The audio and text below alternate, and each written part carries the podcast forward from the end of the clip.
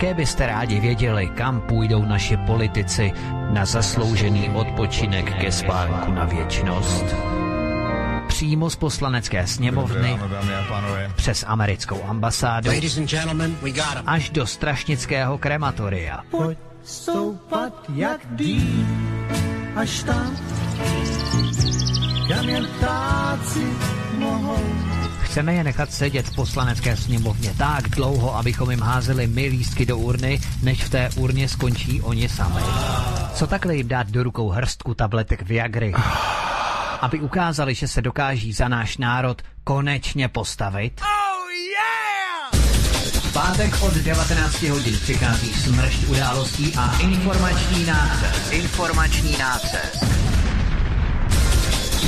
Každý pátek od 19 hodin šéf-redaktor z pravodejského portálu Aeronet.cz pan VK krátkým švy jeho atamanského vyčínku vypumpuje náš tlak na 158%. Vedoucí kolotoče. Ve společném programu na svobodném vysílači CS. CS. CS. Hm, Tak, vážení posluchači, já se opět omlouvám trošičku eh, a vítám vás z prezidentského studia Svobodného vysílače, abyste věděli, že dnes je vysílan eh, pořad s panem VK a s Vítkem z prezidentského studia to proto, abyste eh, potom volali a nebo eh, psali právě do plzeňského studia. Já vám je potom ještě dám eh, jingle, kde se dozvíte všechny ty čísla a podobně, ten kontakt sem na nás.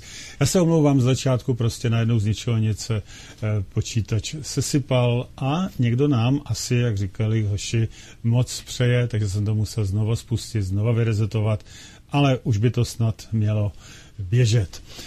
Takže já nebudu víc zdržovat a eh, přivítám rovnou Vítka i pana VK. Takže Vítku, já tě předám slovo a ty už si to všechno vyřídíš. Vítku, ahoj.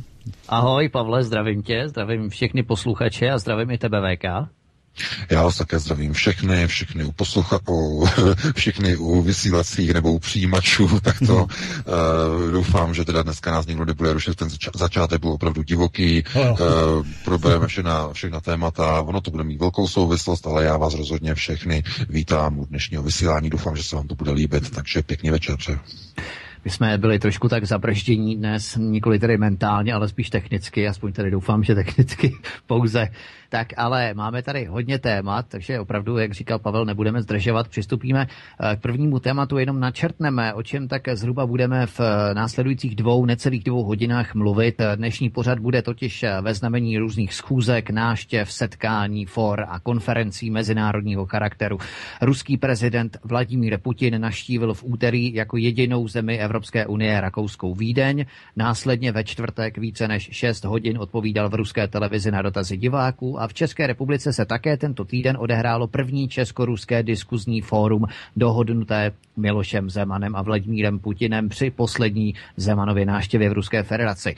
V kanadském Šarova se koná schůzka zástupců zemí skupiny G7 ohledně cel na ocel a hliník uvalených na Evropu spojenými státy americkými Donaldem Trumpem neprodloužení té výjimky, která byla uvalená, respektive stanovená v květnu, v červnu už stanovená nebo prodloužená nebyla. Dále v nové budově velitelství NATO v Bruselu se včera a dnes koná schůzka ministrů obrany NATO o užší spolupráci mezi Evropskou unii a NATO, mimo jiné o možnostech rychlejšího a rychlejšího přesunu vojsk NATO po evropském kontinentě. Takže těch schůzek, náštěv, setkání, for a konferencí se tento týden odehrálo na mezinárodní úrovni skutečně mnoho a mnoho. Ale začněme pro nás velmi důležitou zprávou přímo z České republiky, a to hlavní kauzou. Sociální mikroblogová síť Twitter začala masivně blokovat odkazy na alternativní servery, jako je právě Aeronet, parlamentní listy, AC24 anebo slovenský Zemavěk, Zemavek. Pardon. Stejně jako od začátku tohoto roku to prováděly freemailové servery, e-mailové schránky Zdeňka Bakaly, Volný Atlas a Seznam. Twitter to ale dělá poněkud fikaněji, protože tak nečiní sám, samostatně, ale používá k tomu smluvní partnery takzvaný, takzvané třetí strany, čímž se tak vyvozuje nebo vyvazuje ze zodpovědnosti. Všechno má ale na svědomí stejná cenzorská partička jako u bakalových serverů a to slovenští konspirátory. Tak VK, o co v této kauze jde? No v této kauze jde o to, že vlastně dochází pouze k rozšiřování oné cenzury, která vlastně byla zahájena už koncem minulého roku během prezidentské kampaně v České republice, kdy eh, Bakalovy servery Centrum.cz, Atlas.cz a Volný.cz eh, začaly proces nedoručování e-mailů uh, uživa, uživatelům těchto freemailových serverů nebo freemailových schránek uh, v případě, že tyto e-maily obsahovaly odkazy na více než stovku takzvaně ideologicky závadových webů, které znáte pod názvem nebo obecně se označují za takzvaně alternativní média v České a Slovenské republice. Tím to začalo.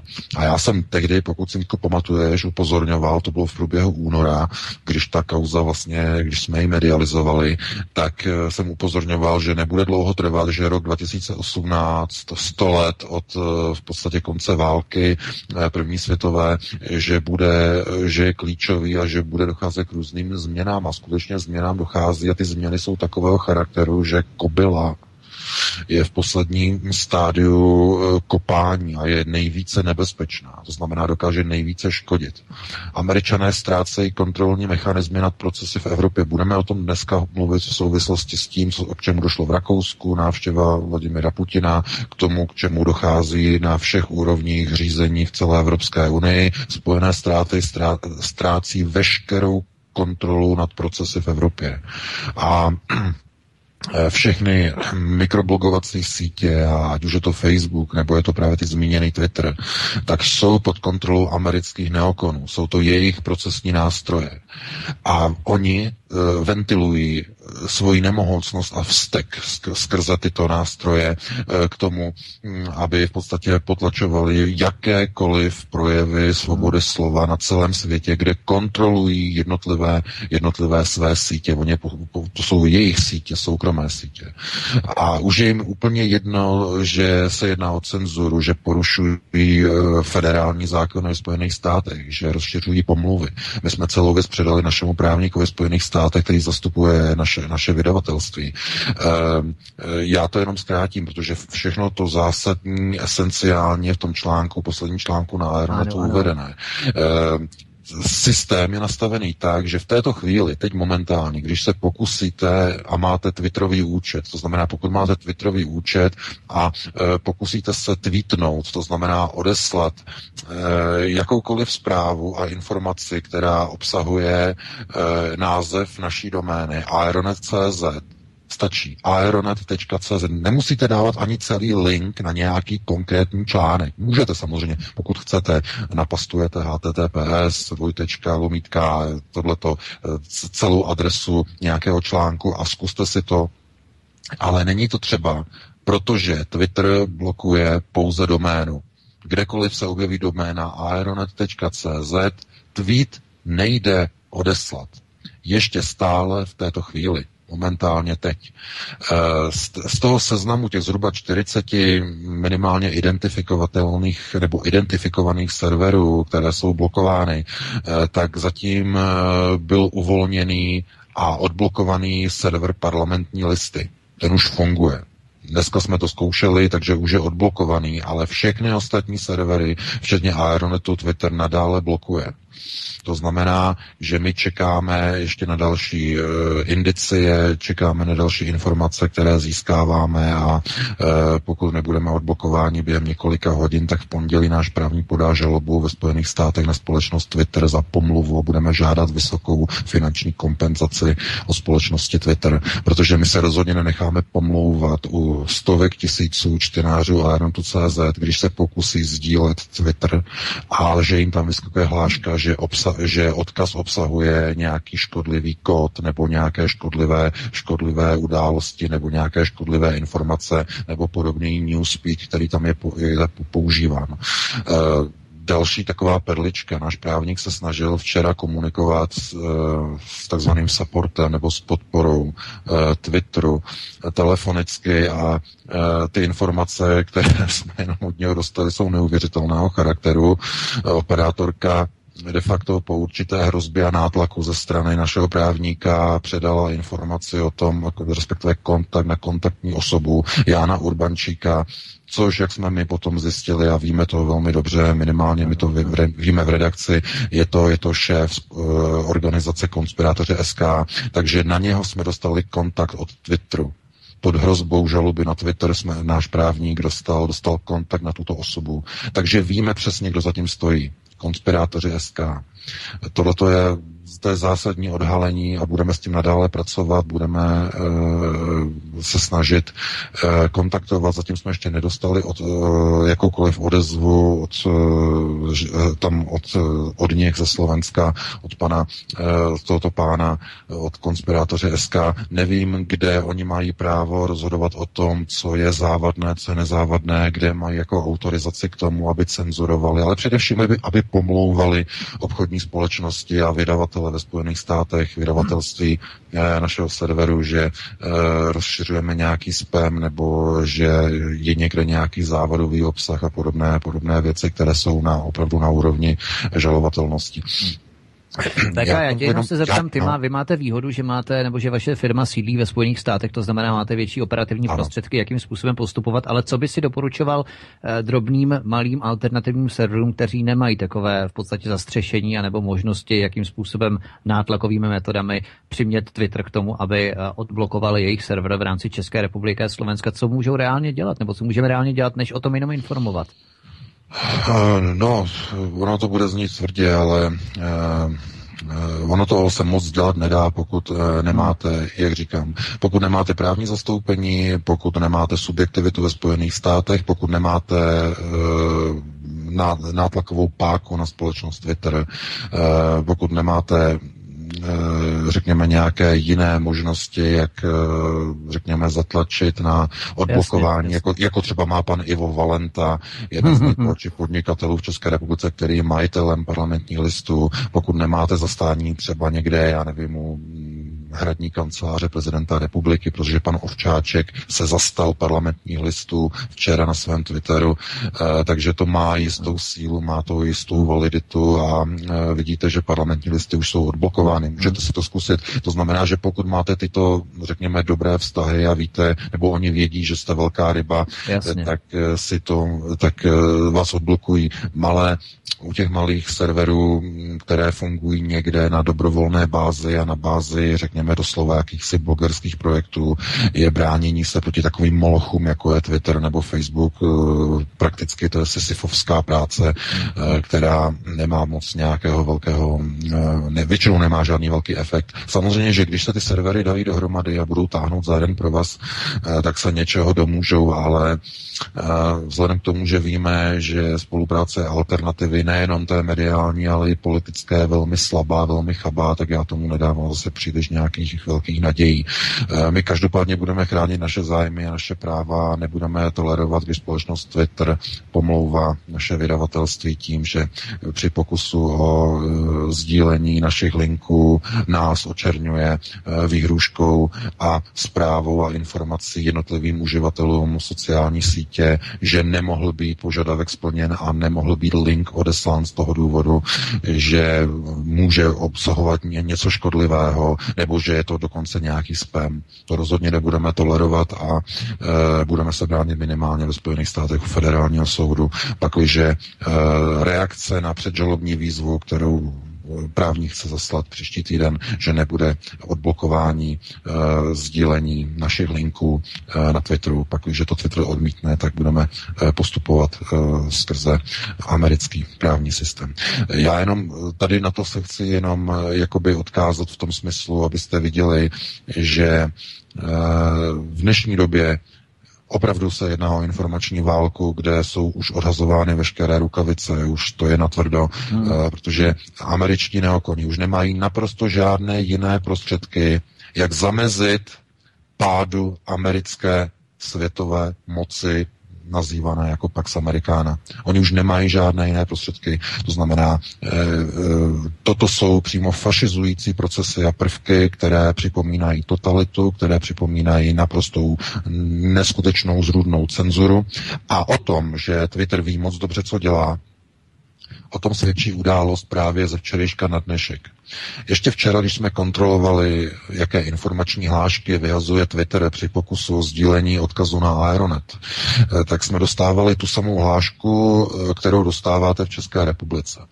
To znamená, ta hláška tam informuje o tom, že, to, že nemohla být operace dokončena, protože se jedná o spema nebo o něco škodlivého a tak dále a zkuste to později. Jo, tohle to jsme dostávali včera. Ale dneska už je to jinak.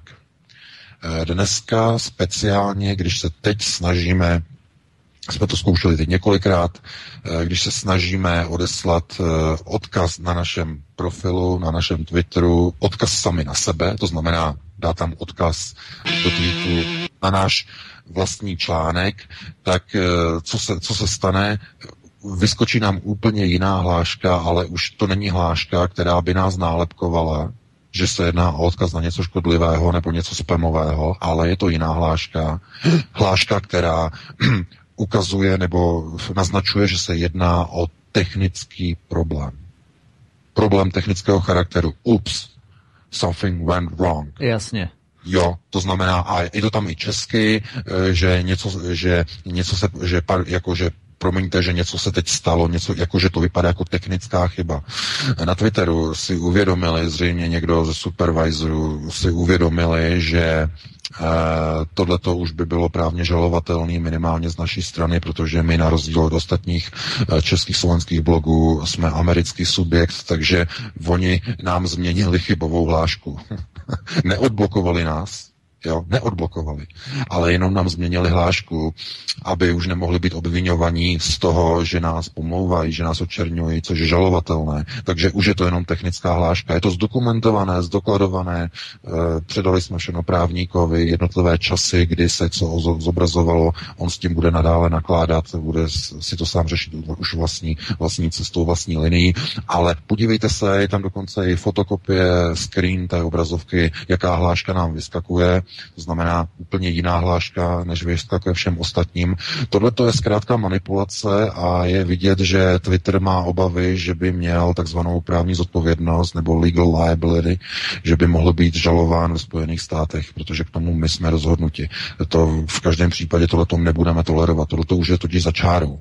Pokud oni nechtějí, abychom publikovali na e, jejich síti, tak e, k tomu mají přistoupit nějakými jasnými, transparentními prostředky a mají například e, říct, my nechceme, abyste u nás publikovali z nějakého důvodu, my nesouhlasíme s tím, co, e, já nevím, e, prohlašujete nebo jaké články píšete, my vás nechceme a bylo by to vyřízené, by bychom okamžitě ukončili profil na, na Twitteru a nebudeme se spát někam, kde nás nechtějí. To je samozřejmé.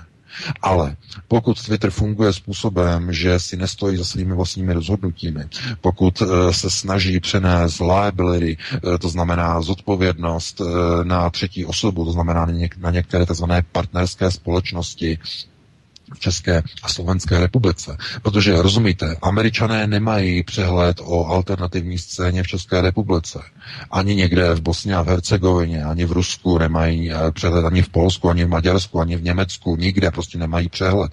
No, takže uh, oni se musí spolehat na dodavatele informací. Hmm. No a těmi dodavateli to jsou různé neziskovky, jako jsou konspirátoři SK, jako je Centrum proti terorismu, hybridním hrozbám CTHH v České republice pod ministerstvem vnitra. Jsou to další organizace jako Hate Free Culture z Prahy. To znamená, jsou to různé organizace, které pomáhají Twitteru takzvaně labelovat, nálepkovat takzvané závadové servery. A Twitter, eh, jak uvedla včera našemu právníkovi operátorka Twitteru, Twitter neposuzuje e, závadnost nebo nezávadnost těch příspěvků, ale toto nechává na, tř- na třetích stranách, na smluvních partnerech. No a jedním z těch smluvních partnerů je i konspirátoři SK. Takže teprve pod hrozbou nátlaku na Twitter jsme se dozvěděli nějaké konkrétní jméno. Takže my jsme kontaktovali pana Urbančíka, eh, získali jsme e-mail, tedy není to e-mail, že by nám poskytl Twitter, je to z jiného zdroje, ale zatím jsme nedostali žádnou odpověď, takže uvidíme, jestli, uvede, jestli bude nějaká odpověď, jestli, jak nám to vysvětlí, eh, jak je možné, eh, že z jakého důvodu oni zařazují náš server do nějakého systému jakýchsi já nevím, konspiračních webů a zároveň eh, na základě tohoto potom o nás roznášejí eh, pomluvy a lži přímo všem uživatelům Twitteru, kteří se pokouší sdílet odkazy na naše stránky. To znamená, že ty pomluvy, které tam ta hláška zobrazuje ostatním uživatelům Twitteru, to znamená o tom, že se jedná o nějaký spam nebo nějaké poškození nebo škodlivý obsah, tak to všechno je žalovatelné. To jsou pomluvy jsou pomluvy, to pomluva jak tedy e, serveru, je to pomluva i našeho vydavatelství a tohle to je žalovatelné. My teď jenom pár zjišťujeme, koho bychom měli žalovat, jestli přímo Twitter nebo dodavatele obsahu nebo někoho jiného. Ne, my se nenecháme takovým způsobem zkrátka odstavovat a takto, tak, takto pomlouvat. Takže já bych to eh, tímto jenom takto jako jenom ukončil, předal bych ti slovo Vítku, pustili bychom se na další témata a eh, jenom ještě před závěrem bych požádal všechny uživatele, nebo ne uživatele, no tak ano, uživatele sociálních sítí, aby sdíleli ten článek eh, na Aeronetu, nebo z Aeronetu, aby ho sdíleli na všech sociálních sítích, tam, kde to půjde. Tam, kde to nepůjde, tak aby použili zkracovače linku Bitly anebo Tiny URL, to jsou ty dva zkracovače linků, které prochází na Twitteru. To znamená, když schováte dlouhý odkaz na Aeronet pod zkracovač Bitly, tak normálně eh, Twitter to pustí. Eh, on neprovádí hloubkovou kontrolu toho, co to znamená, ten zkrácený link, takže to je jedna z možností, jak se to dá zatím obejít, ale nicméně je to pouze taková berlička. Ale každopádně sdílejte tento článek, aby se co nejvíce lidí v České republice i na Slovensku dozvědělo o tom, k čemu přistoupila společnost Twitter od poloviny tohoto týdne, protože pokud se na toto nikdo neozve, pokud se všichni na to budou dívat, jako že to je něco normálního, tak je to, je to konec svobody slova, protože Nejprve vám začnou zahazovat e-maily, potom vám začnou blokovat názory na sociálních sítích. Eh, ve třetí fázi vám eh, začne eh, internetový provider nulovat DNS záznamy a nedostanete se dokonce už ani na webovou stránku mateřského serveru alternativního a nedostanete se třeba ani z mobilu, protože i mobilní operátor vám zablokuje a za chvíli už budete mít na svých mobilech a počítačích dostupné pouze takzvané neškodné a ty správné v uvozovkách stránky, které budou prověřené, mainstreamová média, bakalová média a další. K informacím alternativního charakteru už se v budoucnu nedostanete. Pokud budete mlčet a nepřiložíte ruku k dílu a nepomůžete nám medializovat tyto informace. Takže já vám předem za toto moc děkuji. A předal bych ti teď eh, slovo Vítku. Určitě, my tu kauzu budeme bedlivě taky sledovat a příští pátek budeme uh, rozhodně informovat o tom, jak se to vyvíjí, protože uh, určitě to bude nabírat uh, velký rozměr, tak opravdu prosíme všechny posluchače, aby monitorovali, co se děje, pokud vlastníte a provozujete váš účet na sociální síti mikroblogové Twitteru.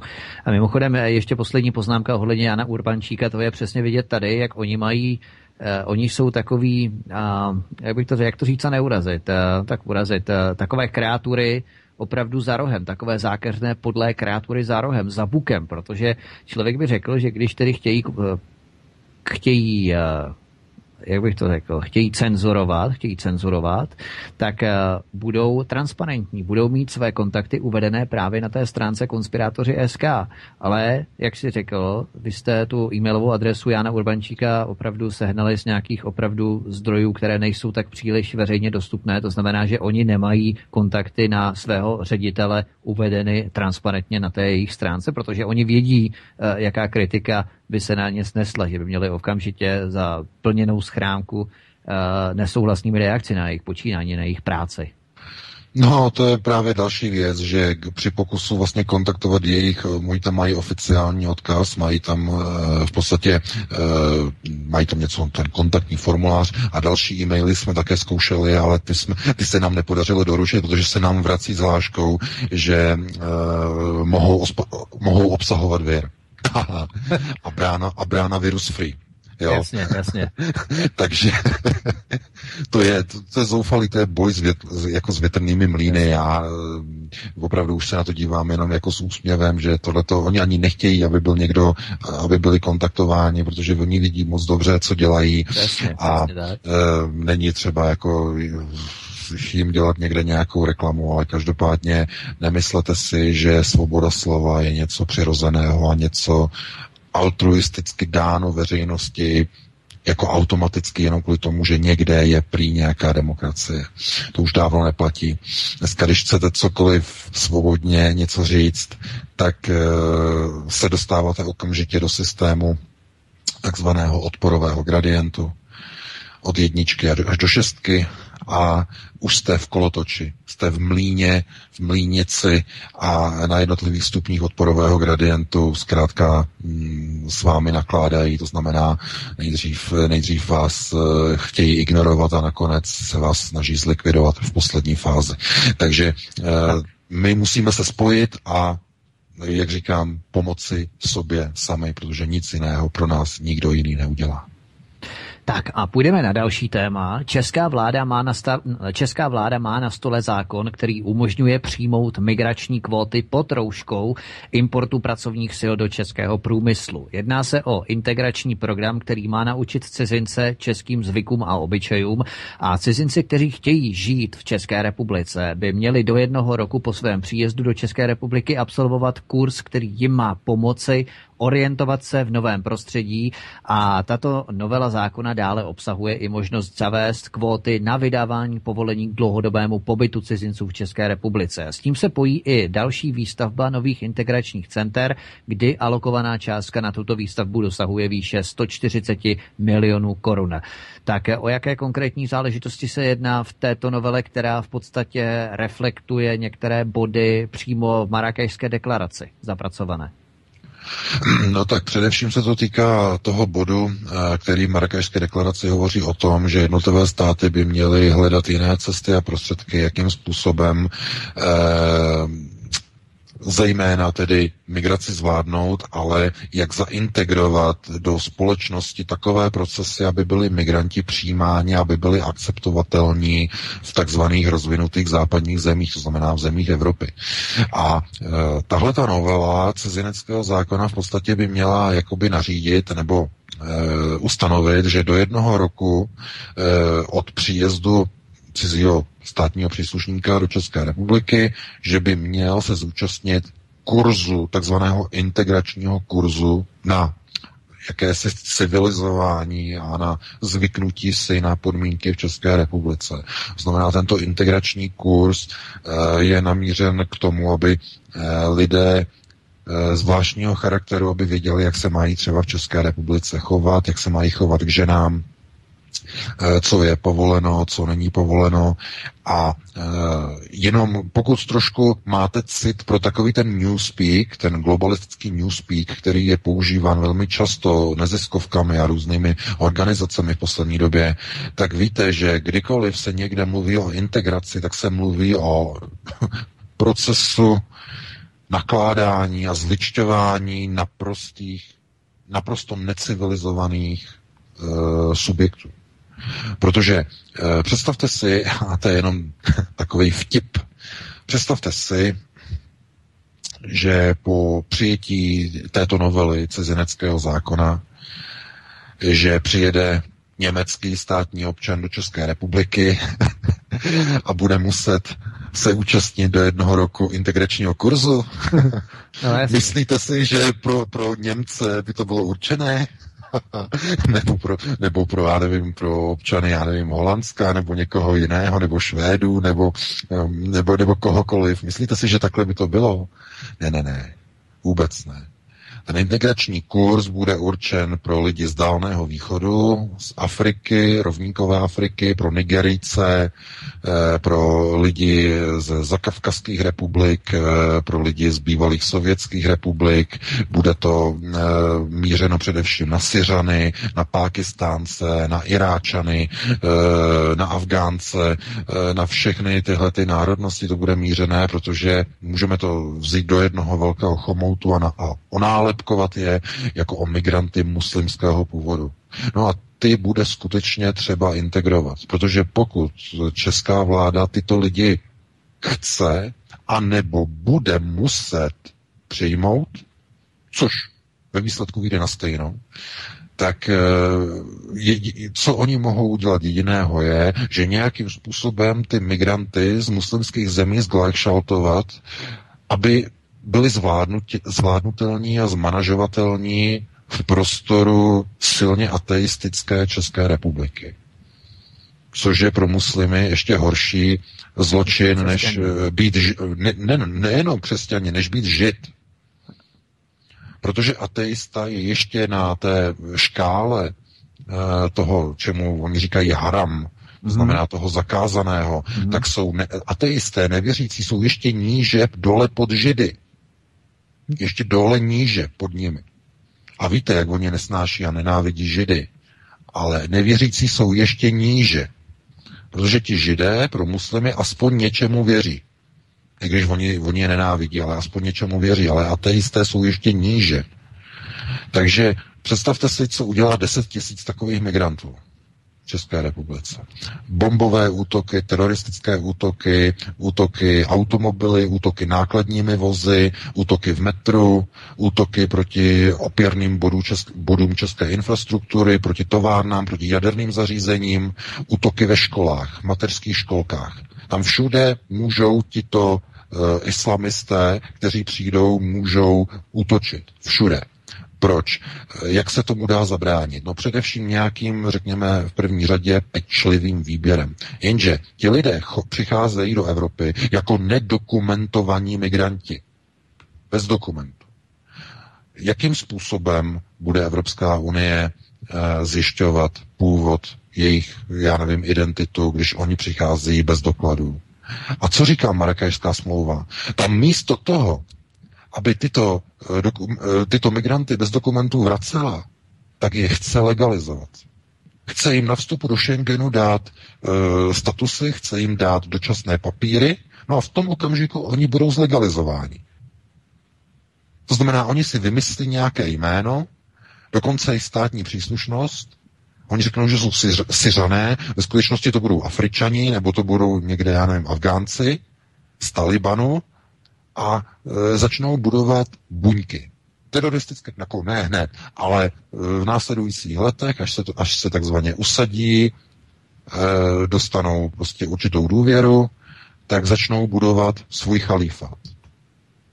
A proto e, jakékoliv e, zákony, které se kde, kdekoliv nebo jakkoliv otírají o slovo integrace, všude tam musí vyskočit varovný vykřičník, všude tam se musí rozsvítit červené světlo a být varováním, že pozor, pozor, pozor, pozor. Jakmile dneska někdo začne mluvit o integraci, je zle, nohy na ramena a honem rychle utíkejte.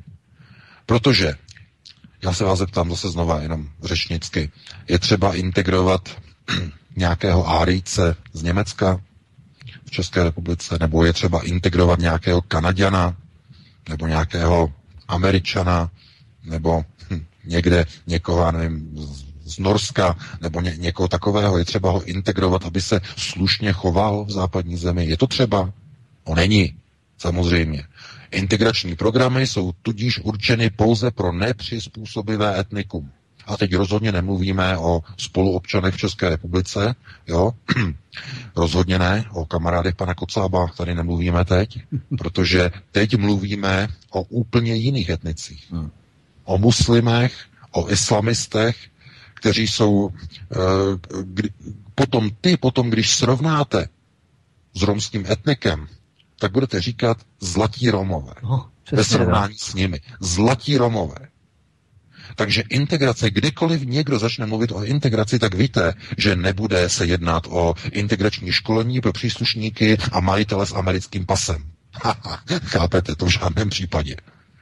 To budou integrační procesy pro migranty muslimského původu. A to je hotové, to je dané.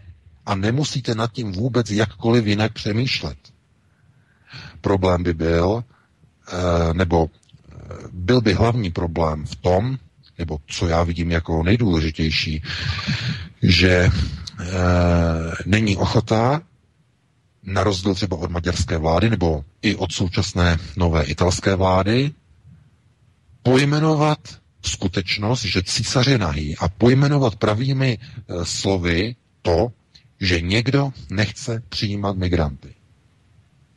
Protože tohleto vůbec jako neslyšíte nikde od českých politiků s výjimkou, řekněme, členů eh, SPD a některých dalších politiků, třeba ještě i z dalších stran, jako je KSČM, tak zkrátka neslyšíte od nich nějaká ultimativní stanoviska, že by říkali, my nechceme muslimskou migraci do České republiky. A dokonce slyšíte v poslední době i takový ten posun v tom smyslu, že i někteří politici, řekněme, na té alternativní scéně, třeba nevědomky, ale už v podvědomí je to tak nějak zafixované z mainstreamu, že mnoho lidí začíná říkat, my nechceme nelegální migranty. Ano, ano, ano, přesně tak. A tohle to jsem slyšel už i od politiků SPD. Ano, to se říká nelegálně, ano, přesně a tak. velmi, velmi často a mě to trošku, trošku děsí, protože já bych eh, tohleto opravdu... Hmm. Znamená, že jim nevadí jako legální migrace, jim nevadí. Eh, protože, protože já jenom chci upozornit, že i eh, politiky, já věřím, že tomu oni rozumí a že jsou s tím informováni nebo mají o tom informace, ale za zhruba dva roky nebude v Evropě ani jeden nelegální migrant, dámy a pánové. Všichni budou mít legální doklady vydané Evropskou unii. Všichni budou už legální, dámy a pánové. Všichni. Všech pět a půl milionu, kteří čekají na hranicích Schengenu, budou legální. Budou zlegalizovaní v rámci Marrakeš, v rámci Marrakeše a v rámci rabatského procesu. Takže mě to neuspokojuje, když já slyším od politiků, že jsou proti nelegální migraci. Já bych totiž chtěl slyšet jiné označení. Já bych chtěl slyšet, že jsou e, proti migraci muslimů. Protože to je důležité takhle říct. Být proti migraci muslimů. Nebýt proti migraci e, uprchlíků z válečných oblastí. Protože pokud někdo prchá z válečných oblastí, kde zuří válka, tak e, takovým lidem je v rámci, řekněme, humanitního systému třeba pomoc. Konec konců Česká republika pomáhala e, za války v Jugoslávii, pomáhala uprchlíkům z Bosné a Hercegoviny, e, z Kosova, e, ze zemí Jugo, bývalé Jugoslávie. E, jistě si vzpomínáte v polovině 90. let, jak byly uprchlické tábory v České republice. A e, to byli skuteční e, migranti, e, kteří přicházeli otrhaný a se zraněními a průstřelemi v, rukách, v nohách, ovázaní, ofáčovaný, byli v péči českých lékařů, zubožený, děti zubožený a byli mezi nimi i muslimové. Mnoho muslimů mezi nimi bylo. Ale všimněte si, že když skončila válka v Jugoslávii, když konflikt skončil, tak všichni se vrátili. Všichni šli zpátky. Kromě několika desítek, kteří zůstali a dneska pracují pro potřeby armády České republiky jako tlumočníci, eh, někteří ve státní správě a tak dále pro potřeby státu, eh, kteří zůstali, dostali nabídky od státu nějaké ubytování a eh, zůstali několik desítek. Jenže dnes je jiná situace. Ti migranti, kteří přicházejí dnes, za prvé ne, neprchají před žádnou válkou, jsou to čistě a ryze ekonomičtí migranti, a za druhé, nikdo z nich se nechce vrátit tam, odkud přicházejí. Na rozdíl od těch migrantů z bývalé Jugoslávie, kteří utíkali před válkou v Jugoslávii. To je ten zásadní rozdíl. A všichni politici to vědí. Nebo by to minimálně měli vědět. A já jsem nikde neslyšel v poslední době od žádného politika, a možná zase se mýlím, protože nemám čas poslouchat všechna vyhlášení a prohlášení a výstupy a konference, ale já jsem neslyšel žádného politika, že by řekl, že je proti muslimské migraci do České republiky, která je motivována ekonomickými důvody. To jsem ještě neslyšel. A e, čím déle to neuslyšíme, tím větší obavy bychom měli mít o budoucnost České republiky. Tím větší. Protože, e, podívejte se, e, nelegálních migrantů je málo, ale těch legálních v České republice je více než dost z muslimských zemí. Oficiální informace, kterou přiznalo ministerstvo vnitra, tak v roce 2016 bylo vydáno 2006, eh, teda, chci říct, na skoro 10 tisíc eh, trvalých pobytů a e, povolení pobytu a všechny ty dokumenty pro cizince, co jsou třeba, téměř 10 tisíc za rok 2016. No a chápete, a lidé se ptají, a nevím, jak do svobodného vysílače k vám, ale nám do redakce, do Aeronetu píšou lidé, čtenáři, čtenářky, e, informace o tom, kolik zase u nich doma na městě, na malém městě zase bylo v penny marketu muslimů. Že co oni tam dělají, jestli o tom můžeme napsat článek. Jo, to nám píšou taky, ano, ano. No. Oni totiž roztrkávají do menších měst, jo, ano. nesoustředí to na jedno místo ano, to, právě. No, to, to je okopírované tady z Německa, to je německý model. Hmm. Jo, nej, nejprve roztrkat do, do malých prostorů, aby Přesně. to nebylo vidět a nevytvářet geta, to je německý model. Tomu se můžeme o tom dostat. Ale uh, že, že lidé se nás ptají, no ale prosím vás, já se vás zase, řečnická otázka, zeptám se vás. Když jenom za rok 2016 Česká republika vydala skoro 10 tisíc pobytových víz, tak, uh, tak musíte z toho vyloučit uh, automaticky všechny občany Evropské unie, kterých je obrovská fůra v České republice, když existuje Schengen. Takže těm rozhodně není třeba vydávat pobytová víza. Takže uh, pobytová víza se vydávají jenom těm lidem, kteří jsou mimo evropský nebo mimo unijní prostor. No a kolik takových lidí je? No tak v první řadě to budou občané Saudské Arábie. E, víme, že tam létají podnikatelská víza pro potřeby saudských Arabů no, jako na, na běžícím pásu, na vnitru. To, to jede, to jede, to se nezastaví. Potom jsou tu příslušníci občané Kuwaitu, eh, občané Bahrajnu, eh, jsou tam eh, lidé ze Spojených Arabských Emirátů, jsou tam Iránci, jsou tam Afgánci, jsou tam občané Arménie, těch je velmi mnoho, Arméni, jsou tam Azerbajdžánci, to znamená Zakavkazské republiky, jsou tam Kazachstánci. No a dámy a pánové, tohle to všechno, co jsem jmenoval, to jsou až možná s výjimkou té Arménie, to jsou muslimské země. Muslimské země od zhora dolů. A vy se potom ptáte a píšete nám, jakože u vás na čtyřtisícovém městě v Penny Marketu, že viděli zahalenou rodinu z největší pravděpodobností ze Saudské Arábie. A ptáte se, co tam dělají? Hm, no, dělají tam to, že dostali pobytové výzum. České republice. V rámci kvóty 10 tisíc za rok bylo rozdáno trvalých pobytů lidem mimo Evropskou unii. No určitě to nebyli američané, ani kanaděné, ani švédové, ani jiní ze západu, z takzvaného západu. Ne, ne, ne, úplně někdo jiný. A víte moc dobře kdo. Takže jenom za rok 2016 skoro 10 tisíc Data za rok 2017 ještě nejsou k dispozici. Nevíme z jakého důvodu, už polovina roku, data už by mohla být. K dispozici za rok 2017 zatím nejsou, nevíme z jakého důvodu. Asi to není nějak akutní, aby to nikdo ne, nebo někdo to nechce asi publikovat, ale to zkrátka se musí někde ukázat. Když přivezete 10 tisíc uh, lidí a dáte jim 10 tisíc pobytových víz, no tak někde se to musí ukázat.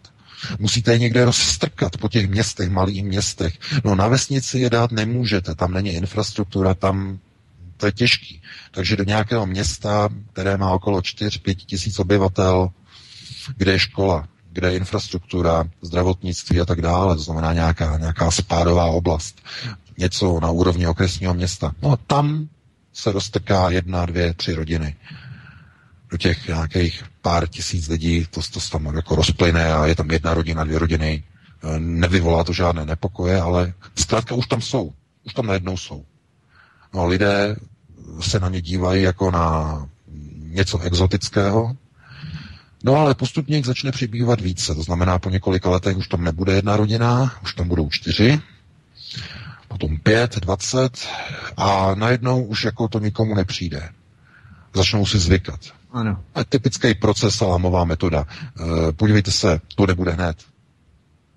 Český člověk je nedůvěřivý člověk, e, to věděl Heidrich, věděli to všichni, e, že se musí pomalu, aby si lidi zvykli.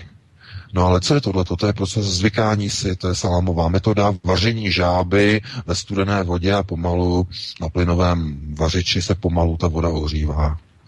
Aby ta žába rovná se český ovčan, aby nevyskočil a nezačala křičet a řvát a dělat nepokoje a bordel, a, e, bordel v ulicích. Jak teď nedávno říkal jeden český politik o voličích že dělají bordel, že zvolili Miloše Zemana a že to, že ti, kteří chodí na jeho demonstrace nebo na jeho podporu, tak jakože uh, že dělali ostudu a že za, za, za politickou mrtvolu, že chodí, že chodí do tady toho, do průvodu a že se za něho zastávají. No jsou různý politici a hnutí stan vůbec takové plné divných, podivných lidí, podivných individuí. Ale uh, abych neodbíhal tématu, zkrátka pokud máte tolik lidí, tak je musíte někde rozmístit. A je potom logické, že se objeví i ve vašem supermarketu, že je tam uvidíte. A logicky hned můžete si vytvořit rovnítko nebo implikační znaménko, to znamená z toho vyplývá, že jednotlivé supermarkety, nadnárodní řetězce v České republice, všechny ty Lidly, všechny ty Kauflandy, všechny ty Pennymarkety, všechny tyhle ty, já nevím, Teska, nevím, co všechno tam máte, tak je logické, že nabízejí dny arabské kuchyně, že tam nabízejí oddělení s arabským halal jídlem, že najednou restaurace nabízejí e, více a více e, takových těch typicky e, arabských jídel, že najednou vidíte v nákupních centrech více a více restaurací, které, pro, které prodávají místo tradičního vepřaknedla zela, prodávají kebab. V České republice totiž začalo vyrůstat tolik kebabových restaurací s kebabem, že to je, to je hit v poslední době. Praští hipstři, že to mají v oblibě. Ano. Že to je moderní. Jíst kebab. Natáhnou na sebe rolák, vezmou si se myšky a jdou si koupit kebab, aby byli in. A potom někdo říká, že eh, vyšel leták Lidlu a tam byl vyfocený Černoch v oblečení. Minulý rok, si možná pamatujete na tu kauzu. Ano, ano, ano. No, no, no. A vy myslíte, že to je samovolné? Ne. Pro boha ty řetězce v České republice, ty nedělají politiku. Ne. Oni oslovují zákazníky, oni se snaží přizpůsobit zákazníkům a oni ví, že k ním chodí arabští zákazníci proto tam do toho montují všechny ty arabské nabídky. Jako když tam máte řeky, máte tam nějaký ty caciky a tady to všechno, tady ty typické jídla řecký, no tak samozřejmě, že tam máte potom i, oni vám udělají arabský týden, protože i arabové už nakupují v České republice. A proč by nenakupovali, nebo proč mohou nakupovat? No protože mají trvalé pobyty. rok 10 tisíc, další rok možná 20. To ještě ani nevíme. Nemáme ještě výjezd za rok 2017. A, a, a kam ty lidi se dostanou? Kam přijdou? Někam do nějakého izolovaného prostoru, kde nebudou vidět? Kde je neuvidíte? A z čeho budou žít? Někdo jim bude do bunkru nosit jídlo? Na tajňačku, takzvaně? Ne. Normálně výjdou, jako v Teplicích, výjdou ven, sednou si na lavičky, obsadí park, vyženou pejskaře, protože e, pes je nečisté zvíře, děti tam obsadí pískoviště, arabské děti vyženou ty české, no a už je to naše, řeknou.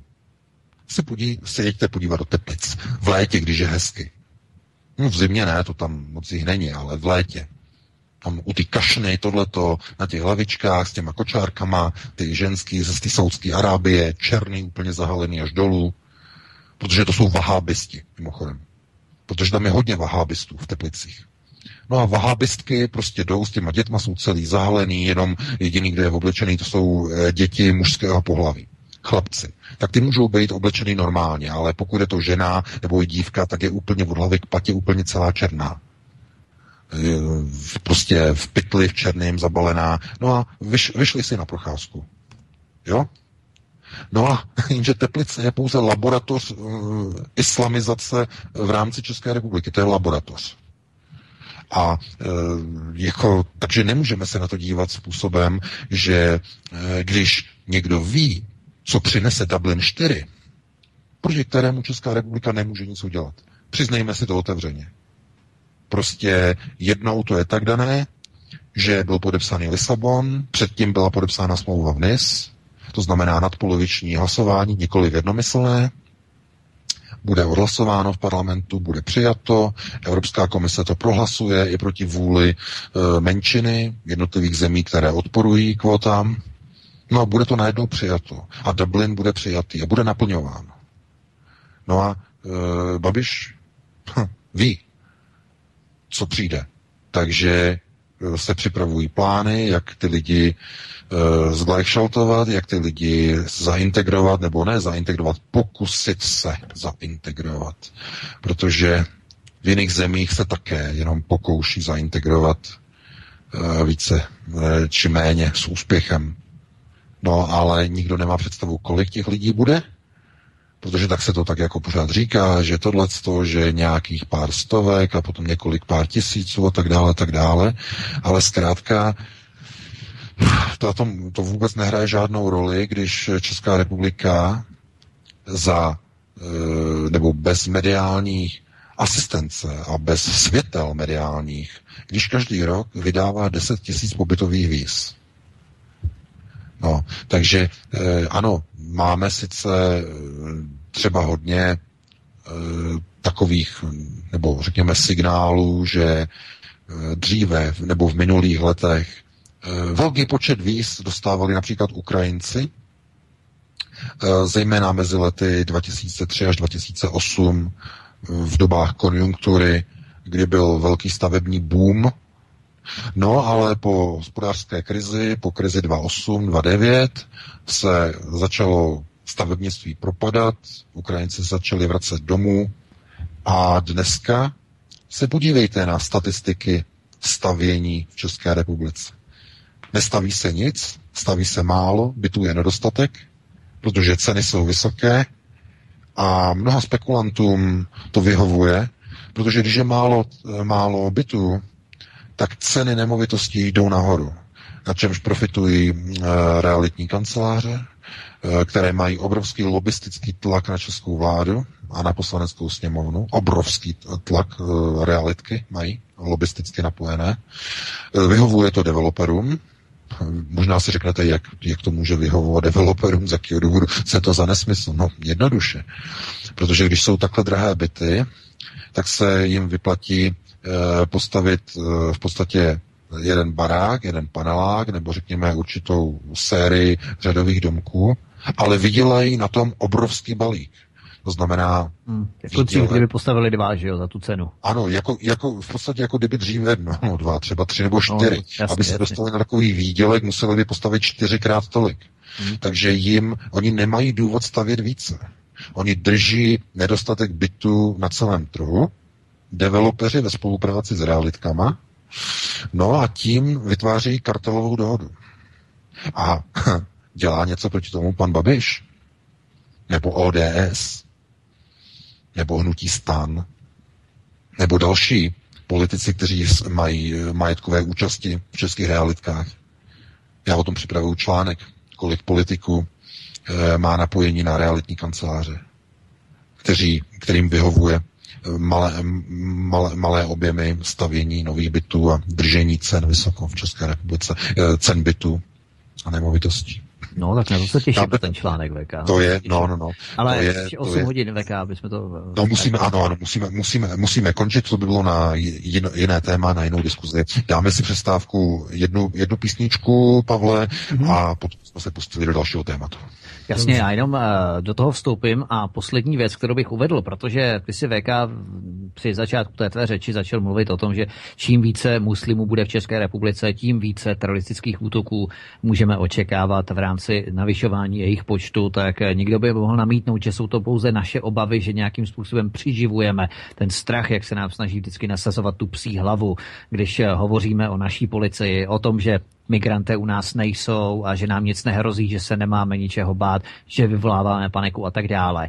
Tak měli bychom si vážení uvědomit, že ministerstvo vnitra vypracovává, nebo už vlastně vypracovalo novou koncepci mechanismu v rámci takzvaného systému varovných elektronických zpráv. A tento systém takzvaných varovných elektronických zpráv by měl podle koncepce toho rezortu od příštího roku ne, vlastně od tohoto, ano, to bylo minulý rok, to znamená od tohoto už od roku 2018 propojit místa, která se v řadě evropských měst ukazují být jako nejohroženější vůči teroristickým útokům. Oni je nazývají takzvané měkké cíle. A tady jde především o nákupní centra, diskotéky, eh, sportovní stadiony, nádraží a tak dále. Nákupní centra, to znamená ty Lidly a Kauflandy, ve kterých se vyskytují tito cizinci. A do té sítě měkkých cílů, jak tomu říkají v rámci žargonu ministerstva vnitra, se budou moct zapojit ti zástupci měkkých cílů, kteří, budou o tom, kteří o to budou mít zájem. Takže to ke stále dokola opakovanému tvrzení, že nám nic nehrozí, že tady nejsou, takže se nemáme čeho bát a nemáme vyvolávat paniku. Takže jestliže my vyvoláváme paniku, proč se děje tohle? Proč tady ministerstvo vnitra vyvíjí tyto sítě takzvaných měkkých cílů varovných elektronických zpráv? To jsou prostě, to je realita. My tu paniku naprosto nevyvoláváme, pouze informujeme o tom, že se zvyšujícím se počtem muslimských migrantů můžeme očekávat logicky ve větší míře teroristické útoky a dokonce i ministerstvo vnitra se na to opravdu připravuje těmito opatřeními. To tady prostě máme, já už jsem o tom mluvil několikrát u nás tady, to znamená, že opravdu oni se na to připravují, oni to velmi dobře vědí. Samozřejmě, protože logicky eh, majitel eh, amerického cestovního pasu, američan, Amík, vám nepřijede do Prahy vyhodit do povětří autobus městský dopravy. No jasně. Chápete? Ani, ani Kanaděn, ani Švéd, ani Nor, ani Holandian. A mluvil stále o rodilých Holandianech, ne o těch přimigravš. Teď, jak ten přechodník by se řekl česky, to ani nevím, přimigrav, no, to nebudu vůbec ani zkoušet. Přimigrovanci, no, přimigrovanci. No, ti, kteří přimigrovali. Přimigravší, tak, eh, přimigravší. No, přimig, přimigravší, že? Ten přechodník by byl přimigravší, no. Tak ti přimigravší, že by prostě nějakým způsobem, jako že by dělali něco špatného, kdyby jako z té Ameriky nebo z Kanady nebo od někat, prostě z těch západních zemí civilizovaných, tam, kde se narodili, tam, kde opravdu jako oni originálně prostě žili, ne žádní migranti, eh, tak eh, od nich by to nehrozilo. Takže vždycky, když se tyto informační systémy vytvářejí a vždycky, když někdo začne eh, ony, ony newspeakové litanie o tom, že je třeba za integrovat, prointegrovat někoho. No, no, no, no, no. no tak to je všechno mířeno na muslimské migranty, na nikoho jiného, protože nikoho jiného není třeba integrovat. Viděli jste někde, že je třeba integrovat třeba Větnamce? Že by někde uh, ti jediný, co, já nevím, má něco společného s migrací nebo teda s integrací je, že Větnamci, když přijdou, tak chodí na hodiny českého jazyka, aby se naučili aspoň trochu nějak česky. A to je jejich jediná, jediná integrace. Takže, a není, takže to nebude mířené ani na Větnamce, ale bude to mířené skutečně na ty lidi, kteří představují potenciálně, ne, ne řekněme explicitně, ale potenciálně představují bezpečnostní riziko. Takže ty bude třeba zaintegrovat, naučit je že nemůžeš se dostat do rozporu se zákonem tím, že budeš obtěžovat ženu v létě, která má krátkou sukni. Rozumíš tomu? A ten migrant to musí pochopit. A oni budou dělat čárky za to, jestli to pochopil nebo nepochopil. Budou dělat modelové situace. Neziskovka udělá modelovou situaci, e, přivede e, blondýnku v krátkých sukně a teď se budou migranti učit, že ji nemají osahávat, že ji nemají znásilnit. Takhle. Hmm. No, takhle to probíhá tady v Německu, ty integrační kurzy. Jo, jo, to probíhá i ve Finsku se, a tak, no. no. všude, takže se učí třeba, že nemají osahávat malý chlapce, jo, to se taky učí, protože eh, mezi Arabama je velmi rozsáhlá pedofilie, mimochodem, není ani dokonce trestná, takže eh, že nemají prostě osahávat prostě nezletilí. To se taky učí na těch, na těch kurzech. A chápete, a to ani neví, to veřejnost to neví. Chápete, protože normální, obyčejný český člověk neví, co probíhá tady v Německu. A to se ani nějak jako nedostává do českých médií, jak ty kurzy vypadají někdy úplně hrozivě, jak tam, tam jako naturálně to tam prostě ukazují, že oni tam přinesou prostě jako figurínu toho chlapečka, tohleto a jako, že prostě teď řeknou třeba tak a co jako s ním můžeš dělat tomu migrantovi. Mají tam tlumočníka do té arabštiny a co s ním může dělat. A ten migrant ukazuje, co s ním může dělat. Znamená, nemůže ho svlíknout, tu figurínu, nebo nemůže prostě, já nevím, ho líbat, nebo takhle. No úplně jako naturálně je to zobrazovaný. Ale chápete, proto se o tom nemluví, protože tohleto, kdyby se dostalo do televize, tak by se lidé zhrozili. Co čeká zemi eh, během migrace nebo v rámci migračních toků. Takže ano, to se připravuje všechno v tichosti. Potichu, No. To znamená, různě se to uh, zabaluje do různých názvů, integrace, uh, systémy začlenování a tak dále, a tak dále, aby to moc nesvítilo na té veřejnosti. No, no. no ale uh, tohle to je prostě, já říkám, kdo chce kam, pomozme mu tam. Hm. A já pokud jenom, vidíme, jak dopad, musíme to ukončit. Úplně no. poslední, úplně poslední věc v rámci toho Německa, tak to jsme připomněli, já jsem četl, uh, už bude čtvrt na devět, uh, jenom chviličku, když uh, Angela Kohl, to je Angela Kohl, myslím, že se jmenovala, to byla, ta pracovala na místě konzultantky čistoty takzvaná, to je konzultant, konzultantka čistoty v nově vytvořeném nějakém kolín, místě Kolínskou radou, Kolína Drýnem, a ona se stará o to, aby i děti z novoněmeckých rodin, o tom, oni tomu říkají, těm migrantům říkají novoněmecké rodiny, tak aby ve škole správně používali záchod. No a k tomu využívá zalamované, zalanované piktogramy, a ty, ty piktogramy představují různé fáze vyměšování, které mají děti seřadit ve správném pořadí, jaksi chronologii. Jenomže se ukázalo, že polovina té třídy dělá v tom rozfázovaném pořadí kroků při vyměšování více než dvě chyby.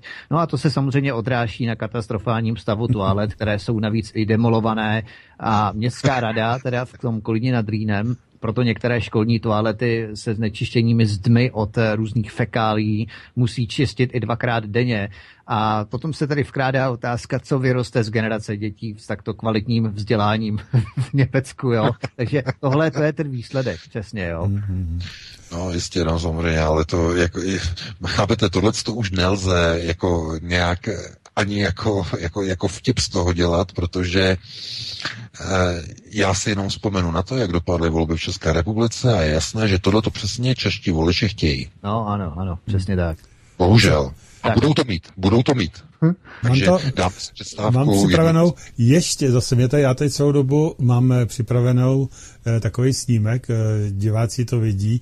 Novinky.cz, náš přední dezinformační web, že? A propagandistický, když už si říkal Vítku, když oni můžou nalepkovat, proč bychom nemohli. Ano, tak. E, přispěchal okamžitě tady e, s článkem podíl Čechů zcela, zcela odmítajících upr- uprchlíky klesl na 58%.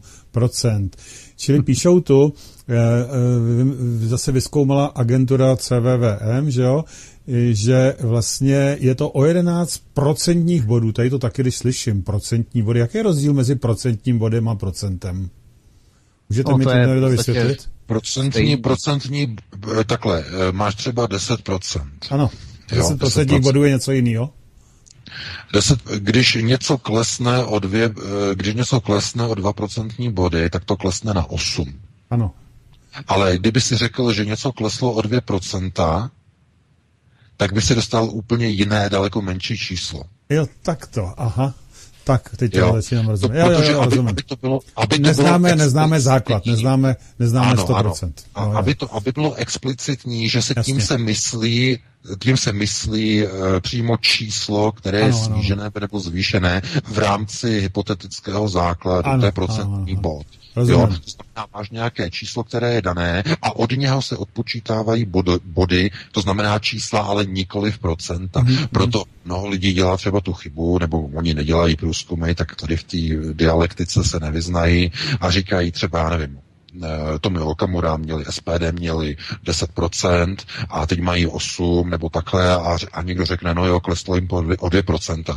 to je nesmysl, pochopitelně. To, to je, to kleslo to o 2% body. Jo, takhle, ale Dobře. to jsou detaily. Já vím, že každý tomu rozumí. Takže... Já jenom, jenom před písničkou přehodím, že šéfka CVVM, to už jsme tady říkali, je Paulina Taberiová, manželka hmm uh, Erika, Tabery. Erika Taberyho z Bakalových uh, hospodářských novin, a pardon, Bakalova Respektu, tak, takže... Ne, tady, se jenom, tady se jenom ukazuje, že pokud je to pravda teda, eh, tak jak ta propaganda prostě má vliv na myšlení lidí a pře, oni přestávají prostě odmítat uprchlíky, protože jak, přesně jak jste říkali, ono se to vykresluje jako zcela normální záležitost, slámavá metoda a podobně. Hmm. Lidi jsou utopělí, začínají být utopělí, začínají to přijímat. No, to je přesně ono. Tak, no, ale zase oni se ptali těch správných lidí, protože ty agentury jo. mají v databázi lidi, uh, kterých se přesně, já jsem to někde vysvětloval, a už jsme tady o tom mluvili, že oni se v podstatě ptají těch správných lidí, kteří mají v databázi těch neoliberálně smýšlejících s vysokými platy a tak dále, kterých se ta migrace příliš nedotýká. Jo, oni mají v podstatě v té databázi lidi, u kterých ví, jaké je jejich sociální zázemí, platová, ohodnocení a tak Jasně. dále. To znamená, že oni vyberou ty správní lidi, kterých se potom ptá a opticky oni nic nesfalšují, ale opticky to potom vypadá, že opravdu ti lidé to nechtějí, ale no. prostě všechno je to prefabrikace. Že? Já si myslím, že když mají takovou hezkou databázi, že už ani po těch lidech chodit nemusí, že už to dělají rovnou od stolu, ne? Co? Ano, ano, ne, no. on se vůbec... To, to je dělaný, to je dělaný elektronicky. No, no, to, ano, to se vůbec nechodí po lidech. Ne, jakože představa, že chodí po ulicích a ptají se vůbec dneska, vůbec. Hmm. To, se, to se nedělá. Tak jo. Tak fajn, dáme tu písničku. Pojedeme, já tam dám Tomáše Ortela. Svobodný vysílačce, svobodný vysílačce. Rádio České Alter, Rádio České Alter, Alter. Tak po písnice Tomáše Ortela, Zůstaň mým domovem. Myslím, že přiznačná písnička dnešnímu tématu. Eh, pokračujeme v další části asi trochu zkrácené vidítku, protože eh, abych, aby se dostalo na vás té poslední hodině z dotazy, takže věřím, že to bude trvat tato část jenom těch 35 minut. A předávám tě slovo. Určitě, přesně tak, Pavle. Já tě, VK, potom poprosím, eh, teď budeme projednávat to téma ohledně Kanady G7, tak jestli to můžeme zkrátit tak na čtvrt hodiny, protože potom tady no, proběhla ještě další dost důležitá schůzka v rámci Bruselu a slučování, respektive spolupráce Evropské unie s NATO, to je velmi důležité. Ale začneme tím, že dnes v pátek začíná summit eh, zemí G7. Prezident Donald Trump tady hovoří se zástupci evropských zemí, na které uvalil cla na ocel a hliník.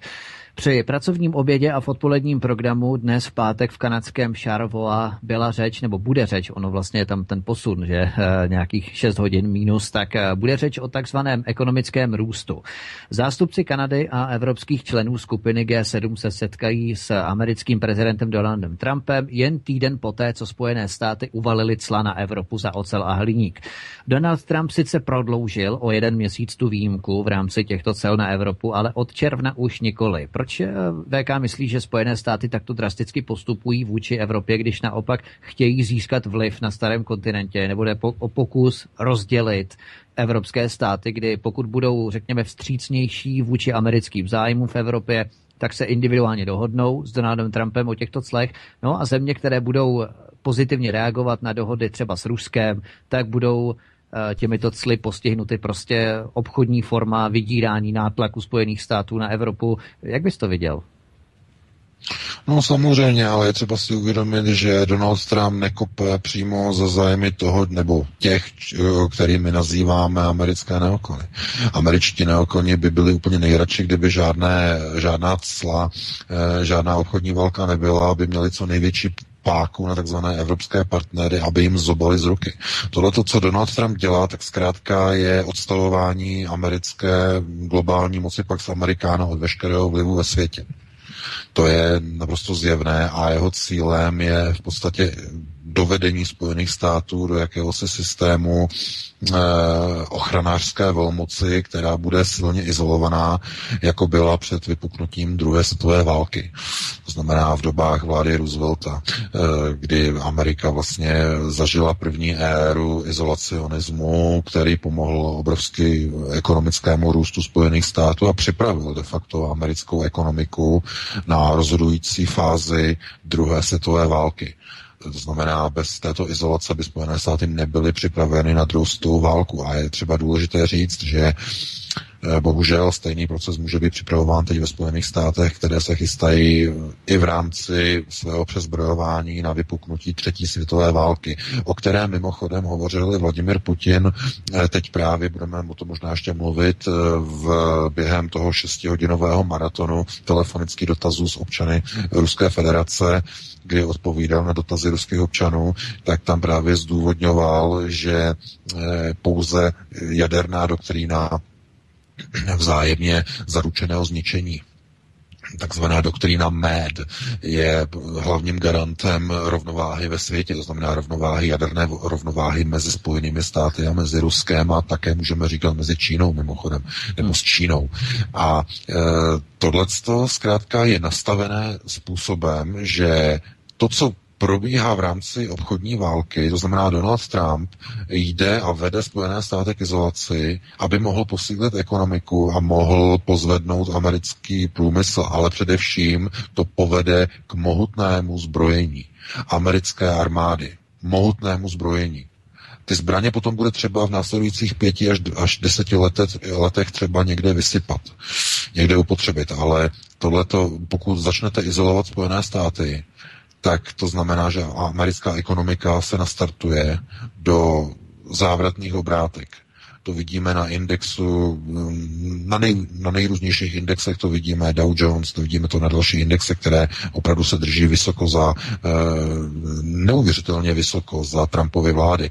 A tohleto všechno je očekávání burzovních trhů, je to očekávání průmyslu, to znamená obrovské nastartování ekonomiky, což ovšem není možné bez izolace Spojených států, protože nastartování ekonomiky brání globalizace, která snižuje potenciál amerického průmyslu.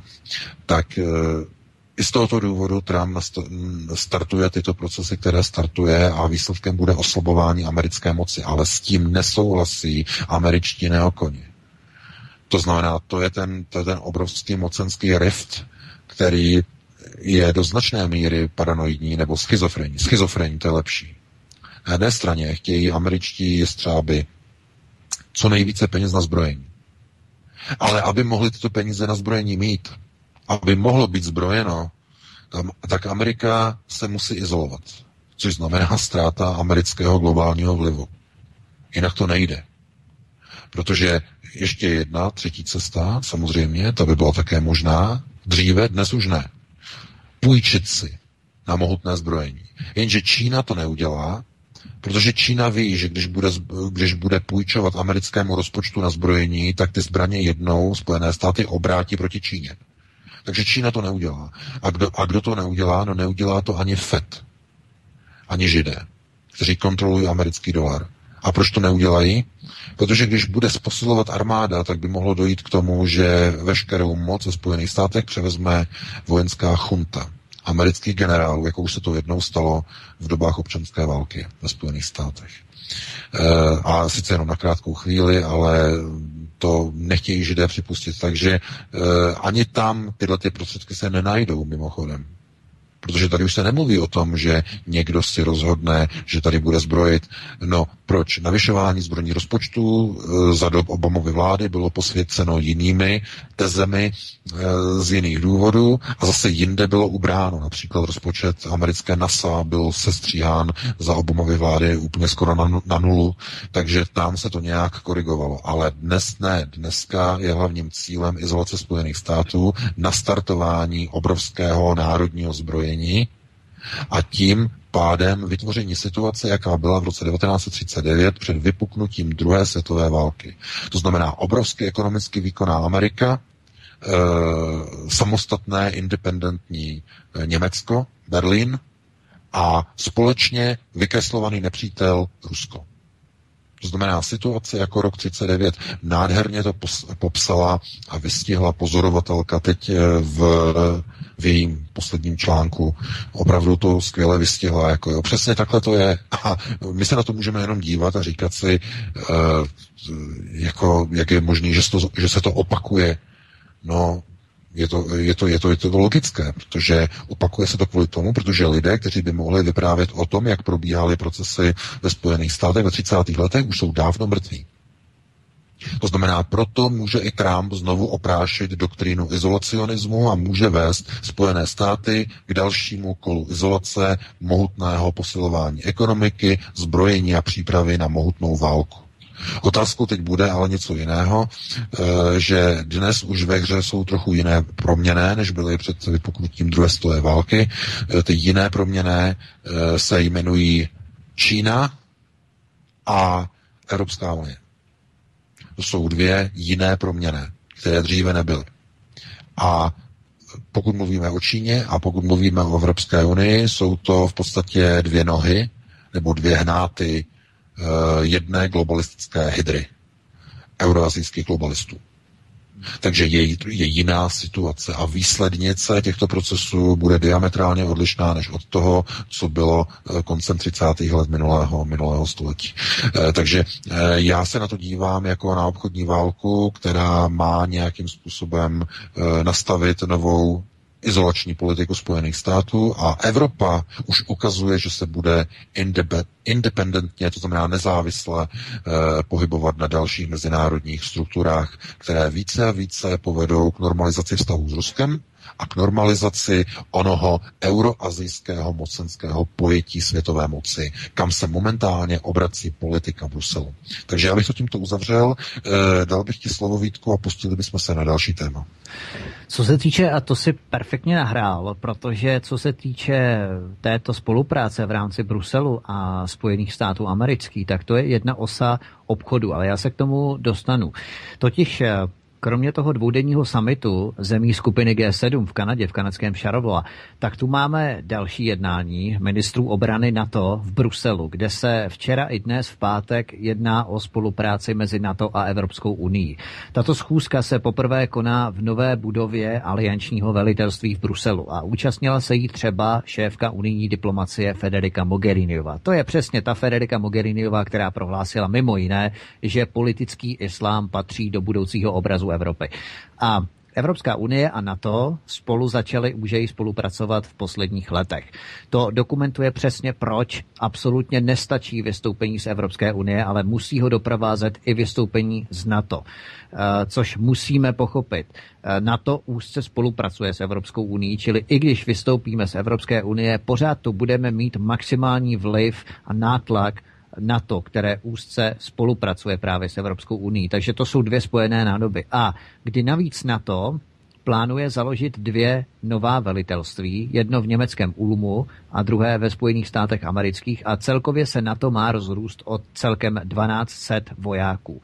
A o čem se včera a dnes jednalo na té schůzce, ministrů obrany na to. Jednalo se o tom, jak zlepšit možnosti rychlých přesunů sil po evropském kontinentu, vys americký konvoj. Měli jsme tu právě tento průjezd amerických, amerických sil konvoje v rámci sil NATO, ale to mě VK vysvětli. Je to taková schizofrenie, kdy na jedné straně, a právě k tomu se dostávám, Spojené státy uvalují, uvalují cla na Evropu, eh, je to cítit určitá hostilita, nepřátelství a tak dále izolacionismus, nebo vše, které k tomu směruje.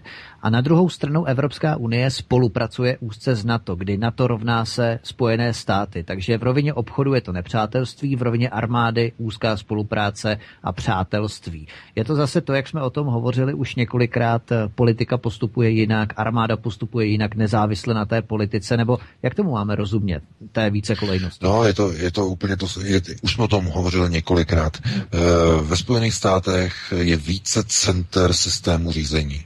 Eh, stejně jako v České republice je více center systému řízení a mohli bychom o tom hovořit do nekonečná. Já to teda znova ještě zopakuju. Jasně, stejně, jak, stejně jako v České republice jsou dva mocenské proudy, kdy jeden je definovaný Strakovou akademií vládou České republiky a druhý Pražským hradem, prezidentem republiky, stejně tak ve Spojených státech.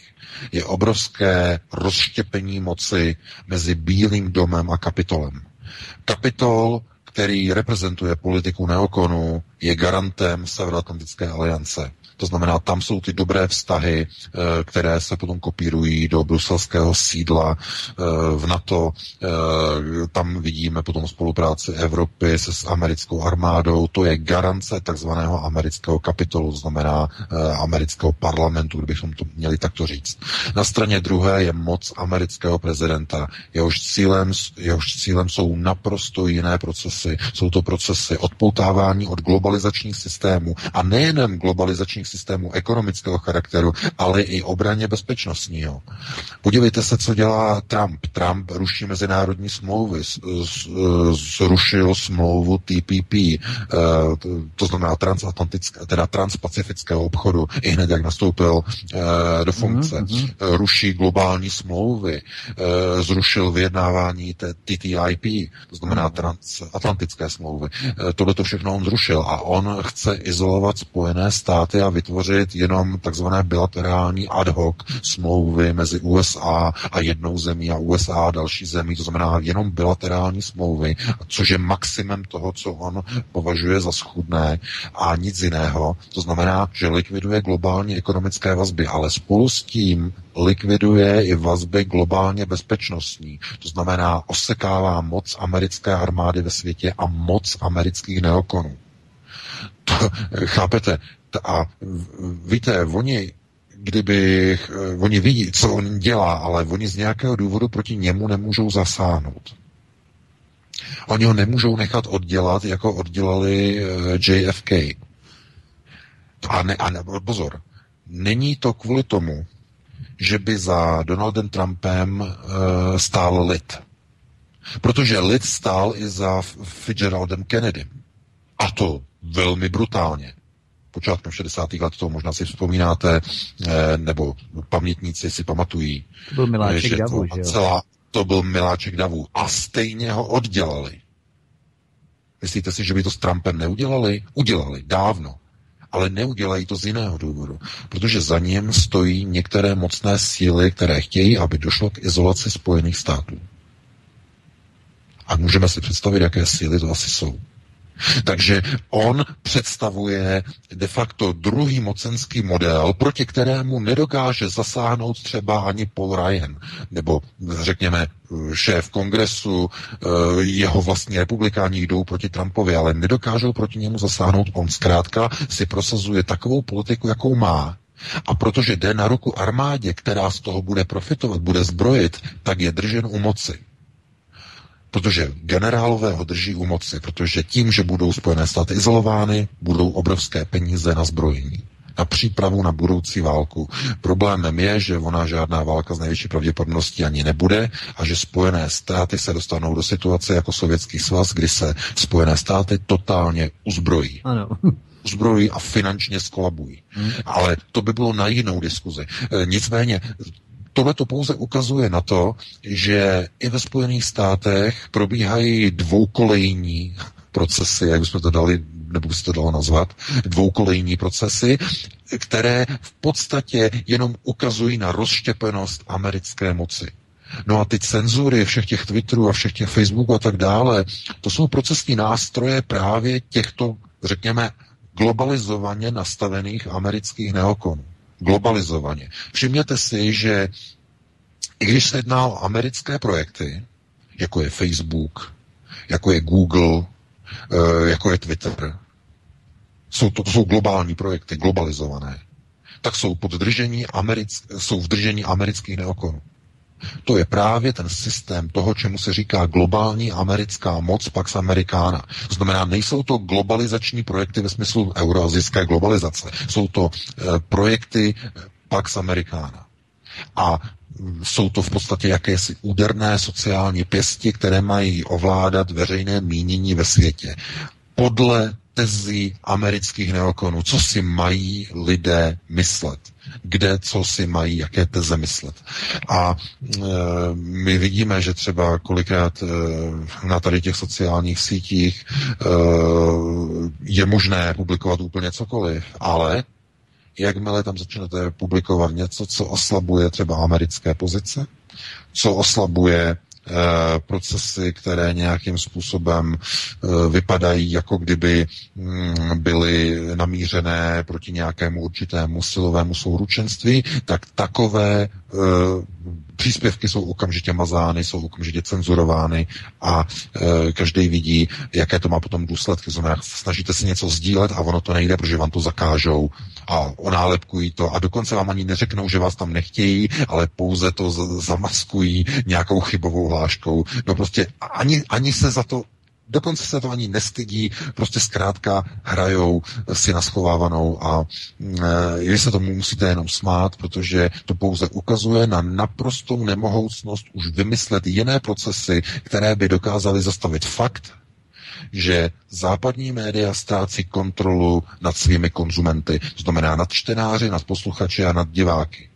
Mainstreamová média už nekontrolují procesy. A ti, kteří kontrolují velká mainstreamová média, zjišťují, že už je jim to houby platný. Někdo nakoupí za miliardy. No, přesně, oni to nakoupí, ono to nefunguje. Ano, a ono to nefunguje. Chápete to? To je zmařená investice. A to, to nejsou drobné, dámy a pánové. To jsou miliardové částky. Otázka zase jenom kontrolní.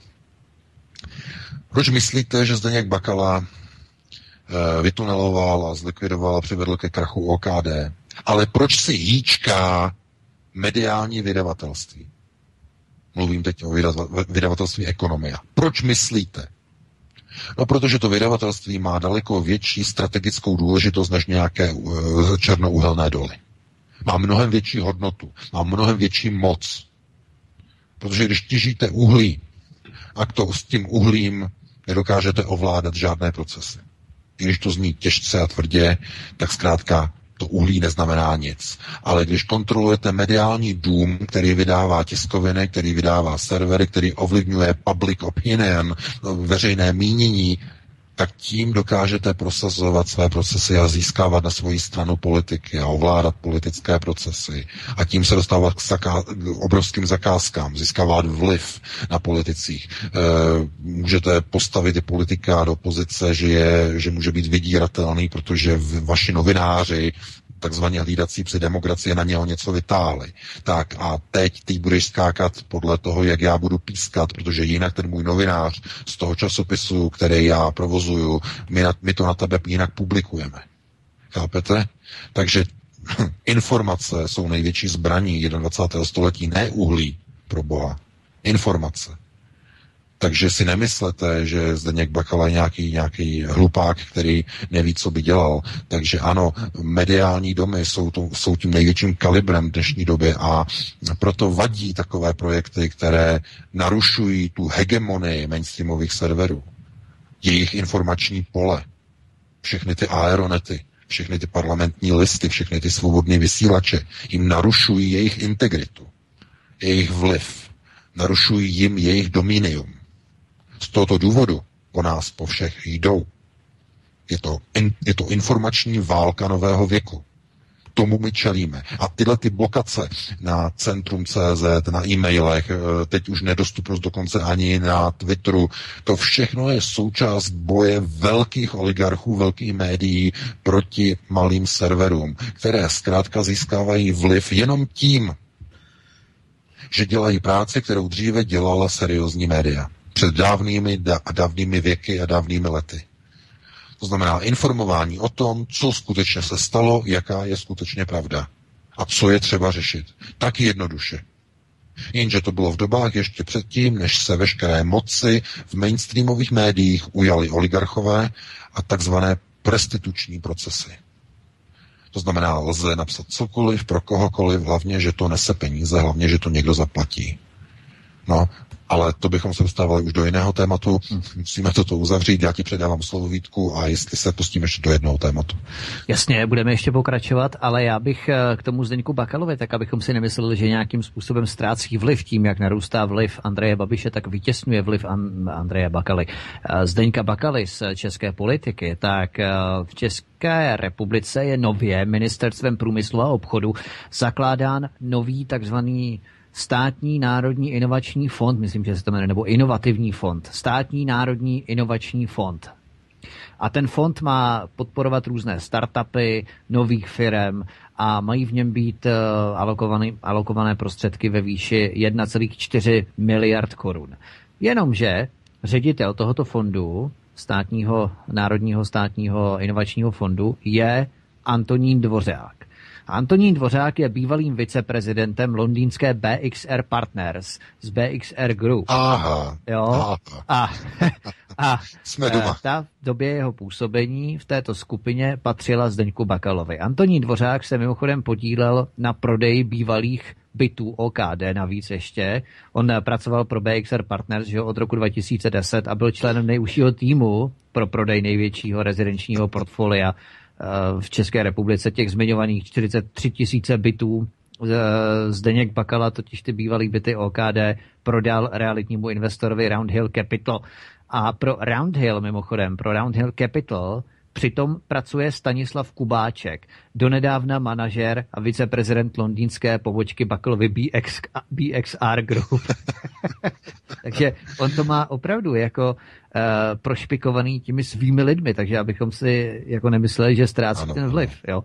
Ale já bych se ještě vrátil k tomu NATO, protože eh, co se týče České republiky, tak eh, když si ty jednotlivé události skládáme dohromady, a to je velmi potřeba, tak eh, víme, že v zahraničních misích bude zřejmě více, nebo určitě bude více českých vojáků, což vyplývá z jednání exministrině obrany v demisi Karly Šlachtové s důstojníky generálního štábu. To bylo 13. února 2018, teď byl ten zákon odsouhlasen, znamená Mali, Afghánistán, Irák plus Pobaltí se bude navyšovat v rámci NATO, že v NATO bude zvýšen počet českých vojáků, to je jedna zpráva.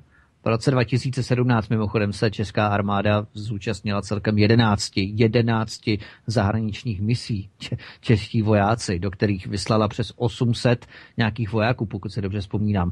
A druhá zpráva, my jsme o tom taky mluvili před několika měsíci, ale taky to zapadlo. Jo? To je přesně, že si to musíme pamatovat. Eh, Protože v Česku vzniklo to satelitní centrum, které slouží NATO a České armádní rozvědce. No a to satelitní centrum získává, zpracovává různé fotografie a radarové snímky z družic a to i pro účely zahraničních misí. No a pomáhat může samozřejmě i v civilním sektoru, sledování živelných pohrom nebo dopravní stavby a tak dále. No a to centrum začne v České republice působit od 1. července 2018, tedy za měsíc, za necelý měsíc a úkoly v rámci NATO začne plnit od roku 2019, to znamená příští rok. Takže tady vidíme, že NATO je přímá paže propojená, navázaná na Evropskou unii, zakořenuje svoje působení velmi důkladně v České republice. Takže když si povídáme o tom, jak úzce spolupracuje NATO s Evropskou unii, tak je více než jasné, že i když bychom vystoupili z té Evropské unie, pořád tu máme obrovské vazby na NATO, které je přímo navázané na Evropskou unii. Vys ta aktuální jednání v tom Bruselu. Jo, Evropské unie a NATO. Takže to jenom, to jenom k tomu bych chtěl doplnit. No já s tím souhlasím, samozřejmě to je prostě jenom jeden krok, když pořád někdo jenom třeba akce, akcentuje a říká, je třeba vystoupit z Evropské unie, tak já říkám, to je jenom jeden krok, protože to je úplně stejné, jako kdybyste, já nevím, eh, prostě měli nějaké, já nevím, byste přišli o nohy a řekli byste, no a nejdřív je třeba jenom prostě přišít tu pravou nohu a ta levá No, jasně, ano, na tu ano. tak, na, eh, prostě bez těch dvou nohou nebudete chodit, jo. A je to stejné obráceně v opačném gardu, kdybyste prostě měli na nohách prostě nějaké prostě koule s řetězama, tak, tak byste řekli, no tak nejdřív jenom uh, nějaký ten řetěz z té pravé nohy a ta levá ta nehraje tak nějak roli. Můžu s tím běhat. Jak můžete běhat, když budete mít druhou nohu v řetězu? Na Chápete? paralympiádu, To je nes- paralympiádu. No, no, no, no, no, tak možná pár metrů. Eh, Takže tohle to pouze ukazuje na to, že nelze dělat polovičaté věci. Nicméně já tohle to nemám nikomu za zlé, když prosazuje třeba jenom polovinu těch procesů, protože všechno je to otázkou toho, co chtějí občané. A to jsme viděli na podzim v říjnu při volbách, co chtějí občané. Chtějí více globalizace, chtějí více babišů, chtějí více plných košíků globalizovaného zboží na akci ve všech těch supermarketech, hypermarketech, které vyvádějí své miliardové zisky každý rok do zahraničí a nezůstává v České republice ani koruna. A chtějí toho víc a víc. A nevadí jim, že jsou drahé byty, ze kterého profitují eh, poslanci různých maličkých stran, jejichž manželky jsou členkami eh, různých, různých realitních kanceláří, které, různých developerských společností, které ovládají ceny v bytů v Praze, eh, dokonce i v jiných městech. Mm, prostě lidé nechtějí vědět tyhle ty věci, mnozí to nechtějí vědět a jsou prostě rádi za tu sekačku 20 deka vlašského salátu na akci. No, no, no. Jsou rádi za některé ty základní věci, které mají a dříve třeba neměli, nebo neměli na to dříve, nebo Můžou si půjčit na krásnou sedačku eh, Tesco finanční služby, eh, zadluží se na 4 na 5 let a eh, jsou z toho happy, protože dříve by si to nemohli třeba pořídit, protože za komunistů by jim nikdo nepůjčil. Což je pravda až na výjimky, tedy některé výjimky za komunistů třeba se dávaly manželské půjčky, předmanželské a tak dále, ale to, bylo, to byly specifické příklady, nebo případy, jinak jste nemohli půjčku prakticky dostat. No a proto také lidi nebyli zadlužení, jak jsou zadlužení dneska například. Ale to by bylo na jinou diskuzi. Prostě já chci jenom ukázat na to, že lidé si zvolili to, co chtějí, to, co mají a výsledek alternativy je nějakých 18%, 10% SPD plus 8 nebo tak nějak 8,5 komunisté, to znamená 18% a zbytek volil globalizované subjekty do poslanecké sněmovny. To znamená 18% chce mimo Evropskou unii, chce z Evropy pryč, z Evropské unie a chce z NATO pryč, 18% při nejlepším, zdůraznuju při nejlepším, protože mnozí z těch, kteří chtějí z EU, nechtějí z NATO mimochodem. Těch je poměrně hmm. také hodně. To zase pozor, aby jsme si, aby jsme si nekreslili nebo nemalovali nějaké růžové e, objekty na zeď a říkali jsme si, to je krásné. Ne, ne, ne, tak to není. Takže maximálně 18% a zbytek prostě chce globalizační projekty a globalizaci a více integrace do Evropy. No a nad tím se musíme zamyslet i jako alternativa. Jak je to možné? No a já vidím odpověď jednoduše, protože i občané hlasují svými peněženkami. No a e, to je zajímavé, že třeba Česká republika ze všech 27 zemí Evropy je, a to je paradox, je na druhém místě po Německu, co se týče počtu, přepočtu obyvatel na zahraniční dovolené. Na druhém místě. Nejvíce ze všech 27 zemí do zahraničních dovolených jezdí Němci. Tady Němci. No, ty, jako Němci jsou známí tím, že cestují jako po celém světě, hlavně důchodci, tohleto, eh, tak to, to jako jo. Ale Česká republika, která je o která je na tom tak, takovým způsobem zaměstnanecky a finančně a mzdově, že zaměstnanci berou jenom čtvrtinové mzdy ve srovnání tady s Německem, No, tak jsou hned na druhém místě v počtu zahraničních dovolených. A proto, proto, když si pustíte české televize, jakoukoliv to jedno, ani je to veřejnoprávní nebo soukromá, jakákoliv, proto tam vidíte ty nekonečné a nekonečné a nekonečné reklamy na bankovní půjčky. Podívejte se. Já to pořád připomínám, protože televize je zrcadlem společnosti. To, co vysílá televize, je odrazem a reflexí stavu ve společnosti. Když, eh, když vám jedou eh, například v 90. letech na, českých, na české televizi nebo na českých televizích, na všech, co bylo nejvíce propagovaným zbožím v, de- v polovině 90. let. Vzpomínáte si ještě? Já si na to vzpomínám. Já to bylo stavební spoření. Stavební Já. spoření. Různé lišky a různé pyramidy a tak dále a tak dále. Stavební spoření. Nikde nebyla ani jedna jediná reklama na půjčky, na slučování půjček, na, eh, na vracení, eh, že zaplatíte splátku, jednu splátku za rok vám vrátí z půjček výhodné půjčky, rychlopůjčky, kamaly, já nevím, cetelemi, home kredity. Nic takového v polovině 90. let nebylo na žádné české televizi. Ani veřejnoprávní, ani na těch komerčních. Na žádných. Společnost totiž požadovala jenom jediné produkty finančního charakteru. Stavební spoření. Nic jiného. A podívejte se, udělejte si mediální střih o 20 let později, co je dneska. Dneska nikdo nespoří. Proč? Není z čeho. Ne, že by byla ochota, nebo že by nebyla ochota lidí. Nes... To ne, není z čeho už dnes spořit. Protože ceny zboží, služeb se srovnaly s Evropskou unii za 20 let, ale nikoli v mzdy. A důsledkem tohoto procesu je, že na televizích vidíte obraz a odraz své vlastní společnosti, svých vlastních kroků. Televize vám cpe půjčky, protože už není z čeho brát. Z asetů už není co brát, už nejsou. Už nemáte. Nedokážete si půjčit, proto nemá smysl, aby banky reklamovaly a dělaly reklamy na stavební spoření. Není z čeho spořit. Tohle je chorobný vývoj celé společnosti. Celé české společnosti, slovenské společnosti, všech společností v takzvané východní Evropě po necelých 30 letech od takzvaného pádu železné opony. To je výsledek procesu. A e, všude máte okolo sebe signály a vidíte, co probíhá. A pokud si myslíte, že mm, trh nebo vysoká cena bytu, že se vyřeší nějak tím, že někdo začne stavět více bytu, tak jste na krutém a fatálním omylu. Protože takhle drahé byty ve Švýcarsku jsou už 50 let.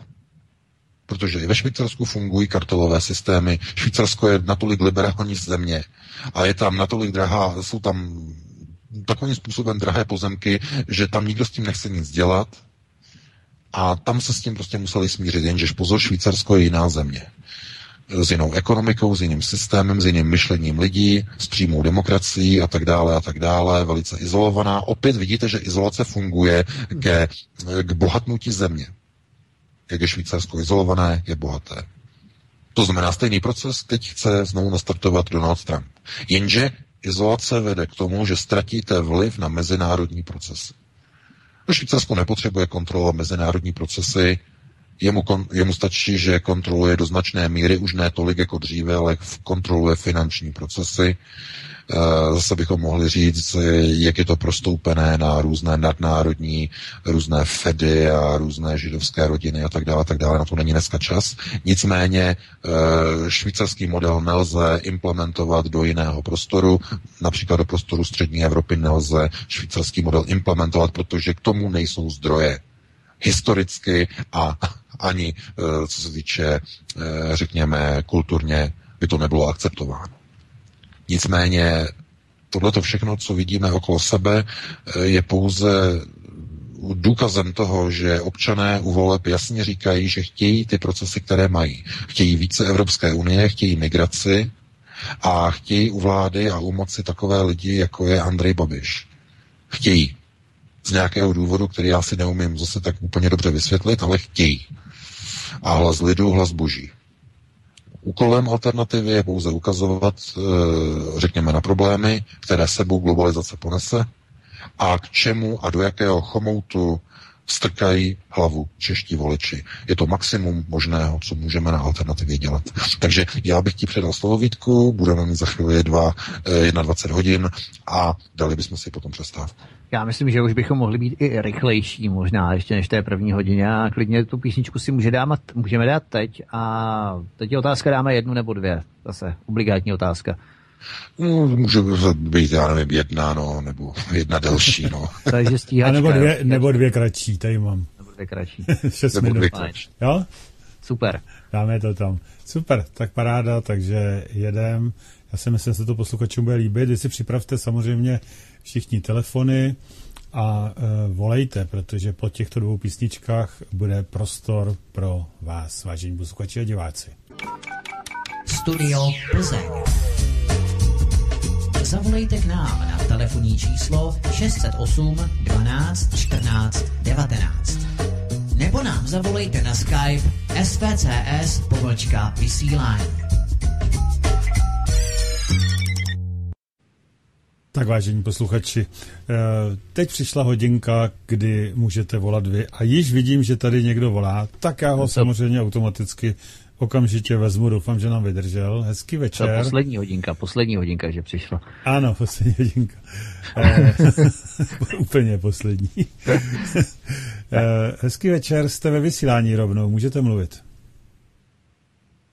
Tak, a to je krásný. A teď nevím, jestli... jestli Ticho, ale někdo to poslouchá. Jo, jo, Dobrý už, večer. uslyším, uslyším, uslyším. Tak jo, prosím, jste ve vysílání. Uh, Dobrý večer, eh, Marťan z Valmezu. Tak zaprvé vám dě- děkuji za pěkné slovo o těch tichých bláznech, to mě oslovilo. Uh, za druhé mám dvě otázky, mám dvě otázky na pana Vendelina Kublihu. Jedna se týká, jedna se, jedna se týká rakouského premiéra Kurce a druhá Vladimíra Vladimiroviče Putina. Eh, Takže Kurz teďka prohlásil, že vyhostí nějak eh, imámy, eh, zavře nějaké mešity. Zajímá mě názor pana VK, jestli je to upřímná vlastenecká snaha, anebo jestli je to jenom takové nějaké prostě populistické, politické gesto. A pokud je to opravdu upřímná snaha, tak mě zajímá, jestli Rakousko má šanci se zbavit muslimského šmejdu. A ohledně Putina, Vladimira Vladimiroviče, on teďka měl nějaké 6 hodinové interview se svým lidem. My jsme samozřejmě běžní, běžní lidé to jako neměli čas sledovat. Eh, Našel tam pan VK něco, co by bylo mezi řádky, eh, no prostě něco, něco, něco, něco výjimečného nebo zajímavého, co by nám chtěl sdělit. No a ještě zkrátka, tak eh, abych to ukončil, zvu všechny k nám na Valašsko zítra do Lužné Usetina, bude tady nějaký slovanský sraz s kapelou Oberek. No, Tak. Tak toho bylo najednou. To bylo informací. Díky. Super, Mějte já bych se. jenom přihodil ještě další informaci, která hodně zapadla právě, že v úterý právě 5. června Putin, Vladimírovič Putin, Ano. jako jedinou zemi Evropské unie naštívil právě rakouskou Vídeň mimochodem. Setkal se taky se Sebastianem Kurcem. Tak eh, to hodně zapadlo. VK, můžeš reagovat na ty věci? No, to je velmi silný téma, eh, to by bylo zase na obrovsky dlouhou diskuzi a prostě vždycky si jenom vybírá to, co, o čem můžeme zrovna momentálně mluvit, protože tohle bychom mohli probírat velmi dlouho. Napojení historické. Rakousko, tak jak ho dneska známe, vzniklo díky Sovětskému svazu, respektive bylo formováno po druhé světové válce jako nezávislá země, dohody se Stalinem, eh, naprosté odtříštění nebo odpojení od procesu západní Evropy, eh, jakási segmentizace eh, politiky původního německého obyvatelstva nebo rakouského obyvatelstva, které do značné míry bylo přetaženo směrem myšlenkově, směrem na východ, eh, silné prostoupení slovanským etnikem, hlavně ve Vídni, Vídeň je druhá česká Praha. Tohle to všechno má za následek to, že když Vladimir Putin chce jet do Evropy a chce navštívit nějakou slovanskou zemi, no tak má na výběr, de facto můžeme říct v dnešní době, tři možnosti. Ono, ono by bylo dříve víc, ale dneska už má jenom tři možnosti. Může jet do Bratislavy, může jet do Prahy, anebo může jet do Vídně. To jsou tři možnosti, kam může jet. No a že přijel do Vídně a nepřijel do Prahy, je jasné, protože e, pozice Miloše Zemana je dnes taková, že kdyby přijel Vladimir Putin, tak by to ohrozilo vznikající vládu e, Andreje Babiše.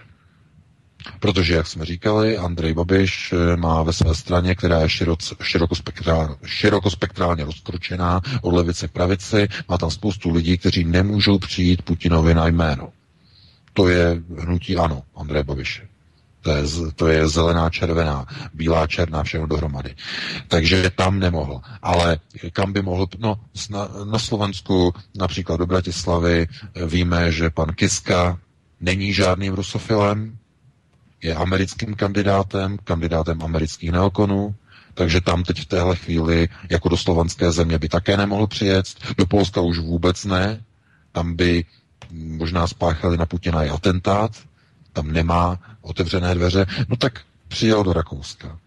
No a Sebastian Kurz je přesně prototypem politika, eh, který jde na ruku eh, té, tomu novému étosu, to znamená spolupráce, eh, východní marky, Ostmark, eh, směrem na východ. To znamená propojení Německa, Moskvy. A nemusíme se na to dívat jenom na Rakousko a říkat, že Rakousko něco odděleného. Myšlenkově je Vídeň strašně důležitá pro Moskvu. Vídeň je centrem globalistů. Všimněte si, jak obrovská, nebo jak obrovský počet mezinárodních globalistických smluv bylo podepsáno ve Vídni. Různé vídeňské protokoly, vídeňské dekrety, vídeňský manifest, vídeňský program, eh, ve všech palestinské otázka a tak dále, eh, ekonomické dohody, eh, právní dohody, všechno ve Vídni podepisováno. No, protože globalisté si vybrali v těchto ohledech do značné míry právě Vídeň, protože Vídeň je centrem mnoha, mnoha, řekněme, těch zednářských loží a tak dále, a tak dále, velký vliv židozednářství, hlavně ve Vídni, v Pátru. Takže eh, tohle to oni využívají, no a Vladimir Putin zkrátka, když někam jede do Evropy, no tak přijede, přijede do místa, kde má takzvaně své lidi. A eh, abych odpověděl na tu otázku, eh, tak eh, co Sebastian Kurz sleduje? No tak Sebastian Kurz především je novým prototypem globalisty. To je globalista. Aby si někdo, prosím vás, nevysvětloval kroky Sebastiana Kurce jako kroky nějakého národovce. Sebastian Kurz je globalista typu Emanuela Macrona. Jenže, to je důležité, on rozumí tomu, co se stane, když nebude zabráněno migraci v Rakousku. Zvítězí e, právě svobodní. To znamená moc, veškerou kontrolu nad politickými procesy převezmou svobodní. A to nechtějí lidovci dopustit. Takže lidovci dosadili do svého čela Sebastiana Kurce, který obětuje jeden ze svatých grálů globalizace migraci, aby zachránil mocenské domínium e, lidové strany. To je kalkul. Je to kalkulace. To znamená do značné míry, pozor, já bych varoval před tím, aby Sebastian Kurz e, byl vykreslován jako nějaký e, obr, Eh, nějaký vlastenec, který půjde do nějaké izola, izolace, vůbec ne. Tohleto, tohleto, protože, protože víte, oni jasně vidí, že pokud by eh, nenasadili takového kandidáta, tak by zvítězili svobodní. Je to naprosto jasné. Proto hmm. lidovci museli nasadit mladou tvář a tohleto samé oni udělali globalisté eh, ve Francii, když po zkostnatělé vládě Nikolase Sarkozyho a všech těch dalších politiků, které tam měli, tak nasadili freshmana, člověka, který je mladý, vizuálně přitažlivý, který ví, který je někde, já nevím, jak, jak by vypadl někde z nějakého žurnálu. No a posadí ho do čela nějakého hnutí, tam ho dají, on vyhraje volby a, a za jakým účelem? Že bude prosazovat pro národní teze? no to snad ne jenom kvůli tomu, aby nedovolil vítězství Marine Le Pen. To znamená zabránit skutečné pro národní platformě v převzetí moci. To samé jako Sebastian Kurz v Rakousku. Stejný proces. Úplně stejný. Proto varuji, nevykreslujte si kandidáty globalistů, jako je Sebastian Kurz, jako je Emmanuel Macron, jenom kvůli tomu, že kritizují migranty a že je budou vyhošťovat, jakože budou. Proč ne, že by chtěli, dámy a pánové, oni musí. Hmm. Jinak převezmou kormidla pro národní strany, ale tentokrát už opravdu ty poctivé pro národní strany. Jako jsou svobodní, jako je uh, nutí Marine Le Pen v Francii a jako je třeba i SPD v České republice. No a ten hromosvod uh, odporu proti migraci, no kdo ho přebírá v České republice? no, Andrej Babiš. Hmm. Si ho všimněte, jak pořád říká o tom, že nebude přijímat migranty a tak dále a tak dále a my jsme proti migraci a tady to. Ano, akorát, že tedy Andrej Babiš eh, při vší úctě nemá charisma Sebastiana Kurce, není to člověk, o kterém bychom řekli, že vypadl z žurnálu, eh, nebo nevypadá jako Emmanuel Macron, ale to nevadí má jiné přednosti. Je to, je to podnikatel, nebo který je vykreslován jako úspěšný podnikatel, no a zkrátka přitahuje lidi e, toho charakteru, jaké, jaké přitahuje. Zkrátka, to je hlas lidu, hlas, hlas boží a my se nad tím jenom můžeme pozastavovat, říkat, jak je to možné. No možné je všechno, protože Česko snese všecko, jak já někdy s velkou neoblibou říkám, ale zkrátka takové procesy jsou nastavené v České republice. No tak když Česká republika byla schopná e, cinkat klíče a skandovat pro Václava Havla v roce 89, 9, když eh, si republika nechala vytunelovat eh, banky v 90. letech, kampličky, harvardské fondy, eh, IPB, Eh, krach Poldy Kladno, vytunelování, no, když, když všechny tyhle ty procesy, v obrovské čachry machry s aerovodochody, s Kopřivnickou Tatrou a všichni na to koukali říkali, no a američtí partneři zprivatizovali a teď budeme prodávat letadla Albatros L-39 tady to a budeme mít zakázky, no a jak to dopadlo? Přivedli podnik aer rok ke krachu. No, za rok, no za celé dva roky, za nějakých, bylo přibližně. Byl toho Jiří Šedivý, mimochodem, jak dělal poradce. Ano, ano, nějakých 17 měsíců přivedli. Ano, přesně tak vytunelovaný a prostě vykradený. A tohle to samé Tatra, naštěstí se jí podařilo zachránit. Takže, ale chápete, ale kdo volil pořád jako do zblbnutí v 90. letech a bude a ODSK, ODSK, ODSK a budeme volit ODA, ODA, a pan Želeněc a pan Dyba a další a budeme a budeme je transformovat a budeme privatizovat. A kdo volil až do zblbnutí, ale proboha, kdyby jenom v 90. letech. To byly procesy, které probíhaly v České republice až do roku 2007, pro boha. Jsme to až v roce 2007 se, se, no, odbočili jsme, ale až v roce 2007 se český volič s tvrdým Y konečně probral a pochopil, že je třeba volit někoho jiného než no, ODS. Ne, protože volili Topolánka, že o 27. A přesně tak, přesně tak, přesně tak, přesně tak.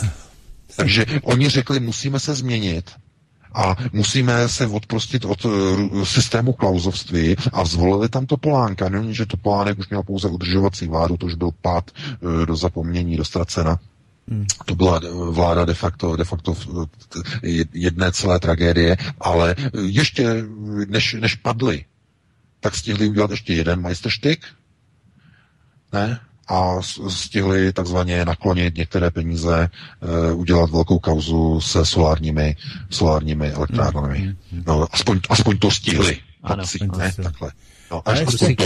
Takzvanou, takzvanou, takzvanou závěrečnou rozlučku ODSky. No a co? A lidé a potom říkají, a oni, oni tunelovali, a oni rozkrádali, a oni, a oni, a oni. Ne. Ne oni. Vy, voliči. Vy jste volili ty ODSky. A vy volíte všechny ty hnutí ano. Ty stany, ty topky. Vy, ne oni, vy. A pokud eh, tohleto si lidé neuvědomí, no tak jsou odsouzeni opakovat si svoji minulost, opakovat si problémy a tragédie, které probíhaly uh, v 90. letech. No, zopakují si je. A budou zase hledat nějakého vyníka, zase, že někdo zase za to může a jak je to možné a tohleto. A přitom je to naprosto úplně stupidní, je to úplně bizarní, ale chápete, pokud lidé volí, jakým způsobem volí, ano, osvícená diktatura by byla nejlepším společenským zřízením, jenže to je neprůchozí, ale všechno ostatní vede zkrátka k tomu, že u moci se udrží vždycky jenom oligarchové nebo ti, kteří nejsou těmi, kteří by hájili zájmy lidu a zájmy národa, protože to nefungovalo ani za komunistů a zkrátka e, i tam si partajníci dělali svoje kšeftíky a sami sobě a my, a my lidem, ano, my lidem a udělalo se hodně, ale udělalo se i hodně špatného. Obrovský. Jasně, a už, už, a nezvládnutýho, ale musíme už se posunout na další téma. Samozřejmě. No, takhle, my jsme ještě řekli dost zajímavý, neodpověděli jsme na dost zajímavý téma. Jedna, která tady posluchač tomu píše, že je zajímavý, že Rakousko je trochu jiné pozici, protože tam ten Putin eh, přijal, protože není v NATO, že jo? A čili má úplně jinou navíc, pozici navíc, a v EU, při vyjednávání v EU a, a podobně, takže to je docela taky no, zajímavý. No samozřejmě, ale, ale nemůže přece Rakousko vzniklo jenom díky tomu, že se Stalinem se zavázalo, že nebude nikdy členem žádného vojenského uskupení. Znamená, oni mají eh, ne dobrovolně nastavenou neutralitu. Rakousko má vynucenou no, neutralitu.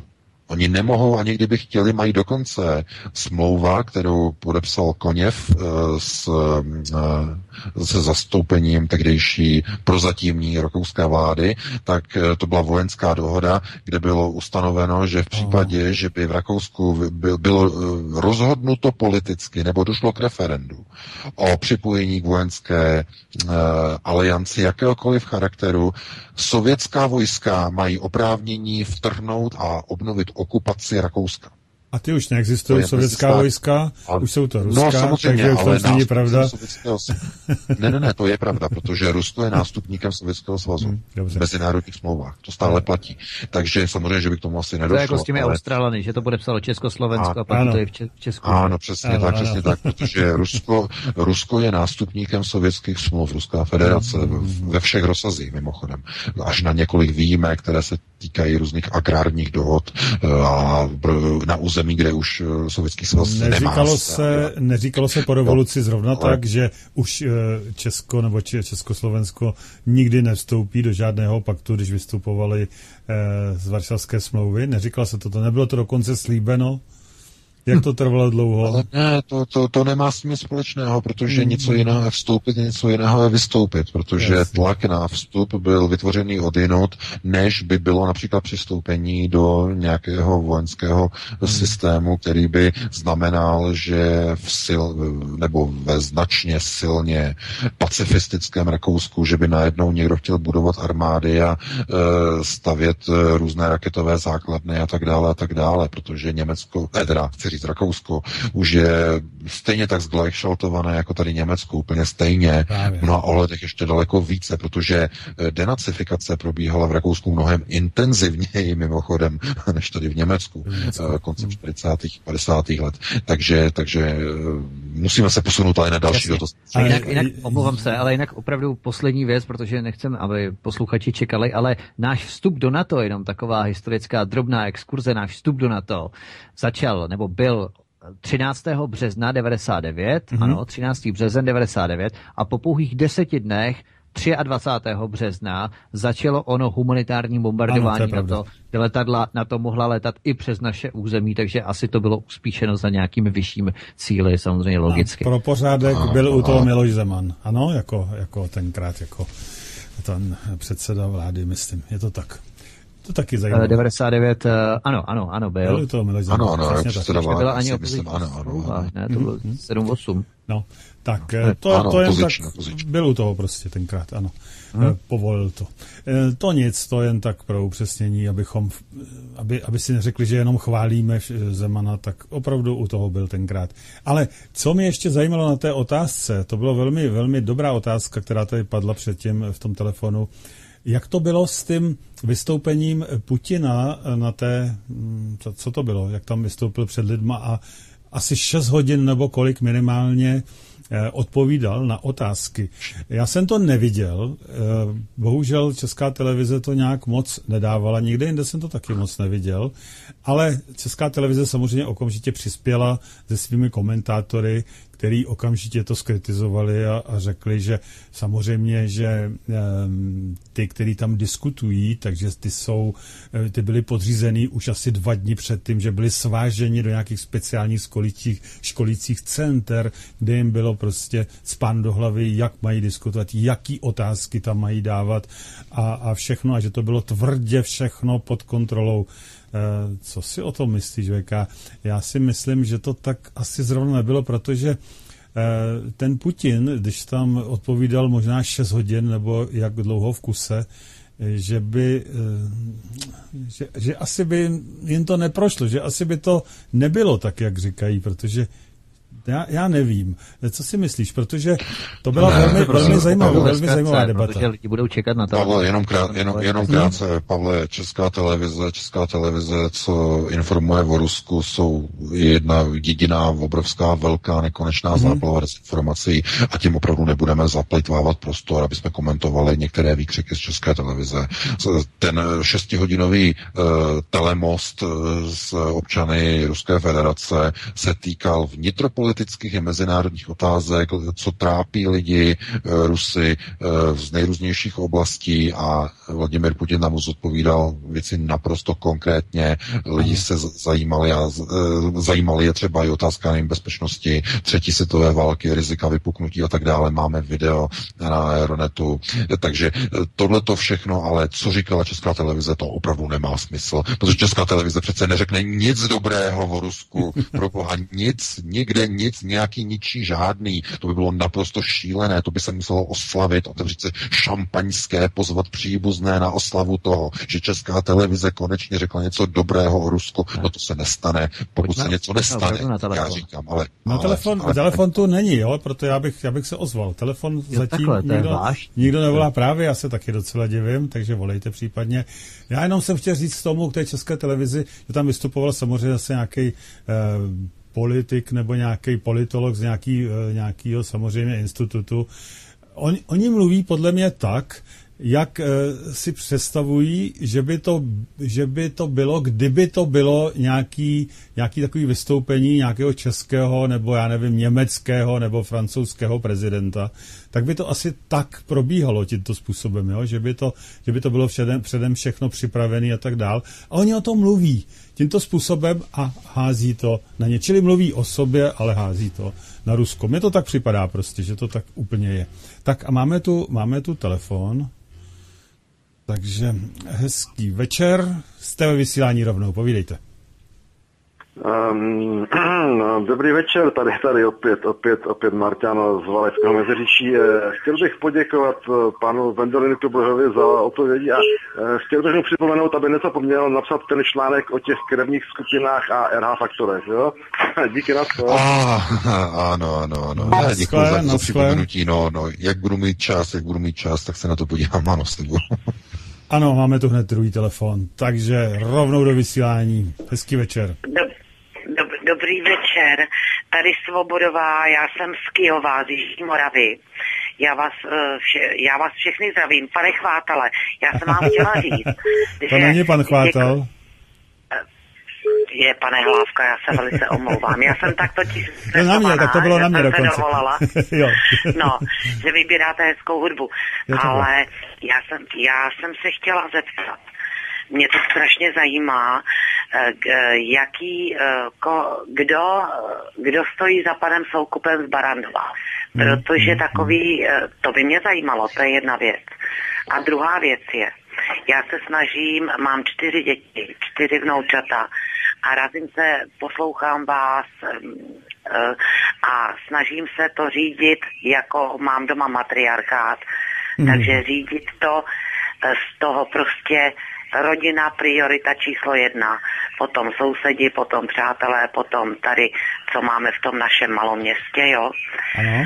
Ale já, když vás poslouchám, tak já mám, já mám z toho prostě takový neutěšený pocit, že my jsme tak opravdu, opravdu v područí těch eh, loutkovodičů, a že to nedokážeme změnit, víte. A já potom hmm. mám z toho stresy, deprese a tak by mě zajímalo, kde čerpáte sílu, abyste optimisticky žili dál a, a pokračovali ve své práci. Já se snažím, petice jsem nechávala podepsat, oslovuju lidi, říkám mi, co u vás slyším, čtu různé články, ale ty lidi prostě, většina těch lidí prostě vám nakonec řekne, ale Babiš je to nejlepší. No jo, no. Jo, ano, prostě, já to znám, já to znám přesně, to je ono. Já, já nezájem, nezájem lidí anebo preference určitých skupin, které je, se absolutně ano, a pořád pojedou tady toto. Oni, jestli, a to je mohu, přesně, jak říkáte vy, ano. Hmm, jestli mohu, eh, tak, kde, bereme tu, kde bereme tu sílu, aspoň já teda, právě ji beru tam, že ji šetřím na tom, abych eh, eh, chodil někam a nějaký petice a doví co všechno, protože víme, že to je k ničemu. Ano, a tu, eh, tu sílu vlastně, eh, já ji čerpám, já jsem zjistil, že to je z jakéhosi poznání. Když, to člověk, když člověk pozná celou tu situaci a zjistí, jak to ve skutečnosti je, tak toho hrozně nabíjí. Jo, a nesmíte to vyčerpávat tam, kde to vlastně nefunguje. Jo, tak asi hmm. tak. Mě to navíc baví. Ano, ale nabíje vás to optimismem, optimismem že, že třeba máme šanci to nějak změnit Tak my, teďko to my zase lidi. necháme, To už je- to to je zase necháme Dobře, ostatním. dobře, ano, ano, fajn. Tak, tak jo. děkujeme. Mějte Tak se moc krásně. Nashledanou, Mějte se moc díky. krásně. Nashledanou. Naschle.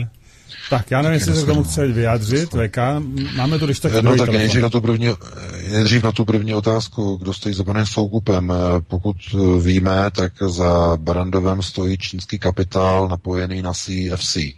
To je, to je známá věc a e, jsou dokonce i některé jakoby indicie, že opravdu se ukazuje, že za vznikem TV Barandov nebo za jím rozjezdem stojí čínský kapitál, ale e, musíme říct přesněji, že TV Barandov je globalistický projekt který nabourává systém úchopu moci amerických neokonů v České republice. To je naprosto zjevné. To, co si dovoluje, eh, já říkám dobře, že si to dovoluje Jaromír Soukup ve svých pořadech, kde útočí na Zdeňka Bakalu, na českou televizi, na procesy. To všechno jsou eh, věci, které by nikdy nikomu neprošly na úrovni státního média nebo celostátního média, které vysílá v celé republice a jemu to prochází, no protože za ním stojí globalisté, respektive globalistický kapitál. Takže eh, Zase, chápete, proto on může si dovolit to, co říká. To si nemyslete, že jinak by, že kdyby tohle to dělala nějaká jiná televize, už by byly výpovědi, vyhazovy, odebrání licence a tak dále, tak dále. Oni na něho nemůžou, protože za ním stojí vyšší, vyšší systémy řízení.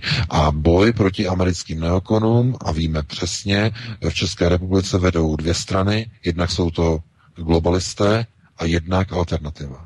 Hmm. A proto alternativa souzní z názory pana Soukupa, protože oba dva, my dva, jako my alternativa a on jako e, zástupce globalistů máme stejného nepřítele. Znamená českou televizi, která je pod kontrolou amerických elit, pro amerických politiků, TOP 09 pro americké nastavená, to znamená společný nepřítel, proti migraci společný nepřítel. E, to jsou všechno procesy, kdy máme vlastně společné s globalisty nějaké společné procesní kroky, to znamená globalisté, když chtějí, aby se jim v podstatě neroz, nerozložilo systémové řízení, tak dosadí do jednotlivých zemí, kde migrace by mohla rozpustit a rozmělnit systémy uchopení moci, nasadí své kandidáty globalisty, Sebastiana Kurce, Emanuela Macrona, to znamená opět globalističtí hráči. Takže uh, já jenom bych to tímto jakoby uzavřel, hmm. že i tím, čím je třeba Sebastian Kurz, tak určitou formu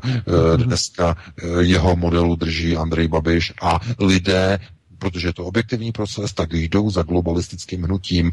A jednoznačně hnutí ano je globalistické a výsledek voleb to pouze potvrdil. Hmm, Já bych se ještě obával, že právě pan Soukup je instalován buď sám sebe instaloval, protože je majitelem Presa Media, že jo, to znamená Barandova, do té pozice, kdy si vykresluje pozitivní mediální obraz ve směru k vlastní osobě pro určitou pozdější kandidaturu kam si do nějaké vysoké politické funkce. Já se toho nemůžu zbavit, toho pocitu, že v podstatě lidé ho budou znát a tím pádem budou vědět, co on je zač, jaké názory on reprezentuje, což je úplně nejlepší politická vizitka pro vstup do jakékoliv politické vyšší funkce. Ať už se jedná o prezidenta za pět let, jo, nebo cokoliv. Ale to nevylučuje, to, Vítku, to nevylučuje to, to, co, co říká VK, to je prostě to spolu souvisí. To, je, to, je, to by byl pouze proces, to by byl pouze proces, který by se kopíroval třeba z Rakouska, hmm. který by se kopíroval třeba z Francie. To znamená, někdo, někdo, někdo, takhle, Emmanuel Macron, Macron se udělal, v uvozovkách udělal v domu Rothschild, to znamená v bance Rothschild, udělal se a stal se prezidentem. Sebastian Kurz, finančník, mladíčký, vstoupil, potom byl ministr a hned a bum a hned premiér. Takže tohle by se pouze jakoby okopírovalo do České republiky v tom, že třeba majitel televize, který se mediálně profiluje jako silně hm, protisystémově americký, znamená protiamerický a proti neokonské nastavený kandidát, který jde proti uh, těm prvkům mocenského řízení v České republice, které jsou pod kontrolou amerických neokonů. To znamená, to je ta česká televize, to jsou všechny ty procesy, které um, Jaromír Soukup ve svých pořadech kritizuje, různí ti bakalové napojení, zase na systémy mm. amerického řízení, uh, všechny ty banky a tak dále, takže jde to proti němu. Ale uh, já bych to nevylučoval, ale nelze z toho vyvozovat nějaké závěry. Uh, mm. Teď v této chvíli to si musíme počkat. Další telefon máme už delší dobu, volá paní Lenka. Já jí předávám slovo, hezký večer. Hezký večer, všechny zdravím. Já jsem se chtěla pana VK zeptat, jak on říkal ten model v Rakousku, že raději upustí od migrace, aby se nedostali k moci pro národní strany. Tak jako, uh, proč by tohle nemohlo fungovat i u nás, když přece, jestli bude přijatý Dublin 4, tak uh, se může plno lidí naštvat a může potom i, i, už i třeba teďko na podzim ne. mít strašně procent Já vím, SPD. já vím. Oni se tady toho jako nebojejí, nemohlo Paní by nás Lenko, zachránit taky od Lenko, já migrace? vám rozumím, já vám, Počkej, Veka, Já nech, nech paní Lenko. domluvit, ona to položí a my potom budeme pokračovat. Ano. Tak, Ne, já už jsem, Lenko, ono je, to, ono je to krátký, já už jsem skončila v podstatě, jestli by nás tohle to nemohlo taky od té migrace uchránit. Dobrá, Mhm. tak jo, Děkuji a já jdu poslouchat. Děkuji za. No, no, no. Já totiž, já totiž umím číst myšlenky dopředu zhruba 12 Jasně, sekund. jasně. Tak, takže, takže vím, eh, kam, kam jo, někdy 15. Mně to tak kolikrát připadá, že já Že taky. No je to lepší, člověk- protože i pro člověk posluchače, kteří ty myšlenky položit čtou. a to je ten můj, ten můj neuronový strojový mozek. Eh, tohleto. Co chci říct? Eh, nevěřím, bohužel nemám tohleto představu, že se něco někdo vzbouří. Chci říct paní Lence, kdyby to byla pravda, volby na podzem by dopadly jinak. Hmm. Kdyby někdo, eh, kdyby, takto, kdyby globalisté věděli, že migrace rozloží systém pro globalistického řízení v nějaké zemi, tak do funkce dosadí takového člověka, jako je pan Kurz nebo jako je pan Macron. V- Ve Francii hrozila občanská válka kvůli migrantům. Marine Le Pen válcovala všechny průzkumy, že vyhraje volby. Co udělali globalisté? Věděli, že socialisté, socialistická fronta, teda socialistická strana francouzská, že další straně liberální strana, že nedokážou vyhrát volby, nedokážou Marine Le Pen porazit. A tak nasadili globalistického koně, manekína z domu Rothschild, Emmanuela Macrona, který převalcoval volby a udržel systém procesu řízení ve Francii, aniž by došlo k občanské válce. Tohle to oni nastartovali. To znamená, oni deportují, eh, ano, máme telefon, a to, to musím dopovědět. Eh, oni nastartují takové procesy, aby ty nejkřiklavější případy migrace byly exemplárně deportovány. To oni udělají, ale tím se uklidní veřejnost a všechno zůstane ve starých kolejích. Migrace zůstane, migranti zůstanou, ale všechno bude legální. A tohle to všechno je nastartováno v České republice. A proč to může probíhat? Protože oni vědí, že na rozdíl od Rakouska, pokud by nebyly procesy migrace v Rakousku zastavené, tak Rakousko tam dojde k pádu eh, lidové vlády a dostanou se na moci svobodní. Oni to vědí, proto museli nasadit kurce jako záchranný mechanismus globalistických systémů řízení. Ale v České republice funguje něco, čemu já říkám totální systémová apatie. TSA. Zkrátka si to můžete někam napsat. Totální systémová apatie. E, ve chvíli, kdy je národ v ohrožení, volí si člověka, který je globalista a který přivede více globalizace a migrace do České republiky. Akorát, že to nebude migrace onálepkovaná jako nelegální, ale jako legální, zlegalizovaná na základě Marrakešské deklarace, kterou podepsal, nepodepsal Babišův ministr. Hmm. To je hotové. A jestliže Babiš, a jestliže jeho ministrině a e, ministr, jestliže tvrdí, že Marrakešská smlouva, i přesto, že je v ní napsáno něco úplně jiného, jestliže tvrdí, že Marrakešská dohoda je na zabránění migrace a přitom je to manuál na podporu migrace, tak zkrátka jenom e, prosazuje e, to, že bude prosazovat migraci. Když dokáže lhát přímo do očí deseti milionům občanů, že Marrakešská deklarace prý je na zastavení migrace, když to není pravda, je to nehorázná lež a každý, kdo umí anglicky, si to může přečíst a dokonce i kdo neumí anglicky, si může přečíst český překlad. Tak to znamená, že národ si zvolil muslimizaci vlastního životního prostoru. A paní Lenko, a to jsou čeští občané, kteří zvolili s 20% náskokem islamizaci České republiky v podání hnutí ANO hmm. za příštích 20 let. A nic s tím neuděláte, vůbec nic, můžete se postavit na hlavu a neuděláte s tím nic, protože hlas lidu je hlas boží. Zdegenerované procesy nikdy nemůžete považovat za produkty, které budou plodit e, jakékoliv plodné ovoce, plody, protože zdegenerované procesy opět vytvoří jenom další degenerované produkty. A co, co bude tím degenerovaným produktem současné společnosti? Jenom taková řečnická otázka, já to hned ukončím, protože máme ano, telefon. máme telefon, dlouho čeká. Bude, bude, to, bude to nová generace zdegenerované mládeže, která bude plně islamizovaná, která bude pro multikulty, genderově vyvážená, LGBT nastavená. A tací noví voliči, ti už nebudou volit nikdy pro národní teze. A jediná cesta, jak tomu lze zabránit, je ochrana rodinného kruhu.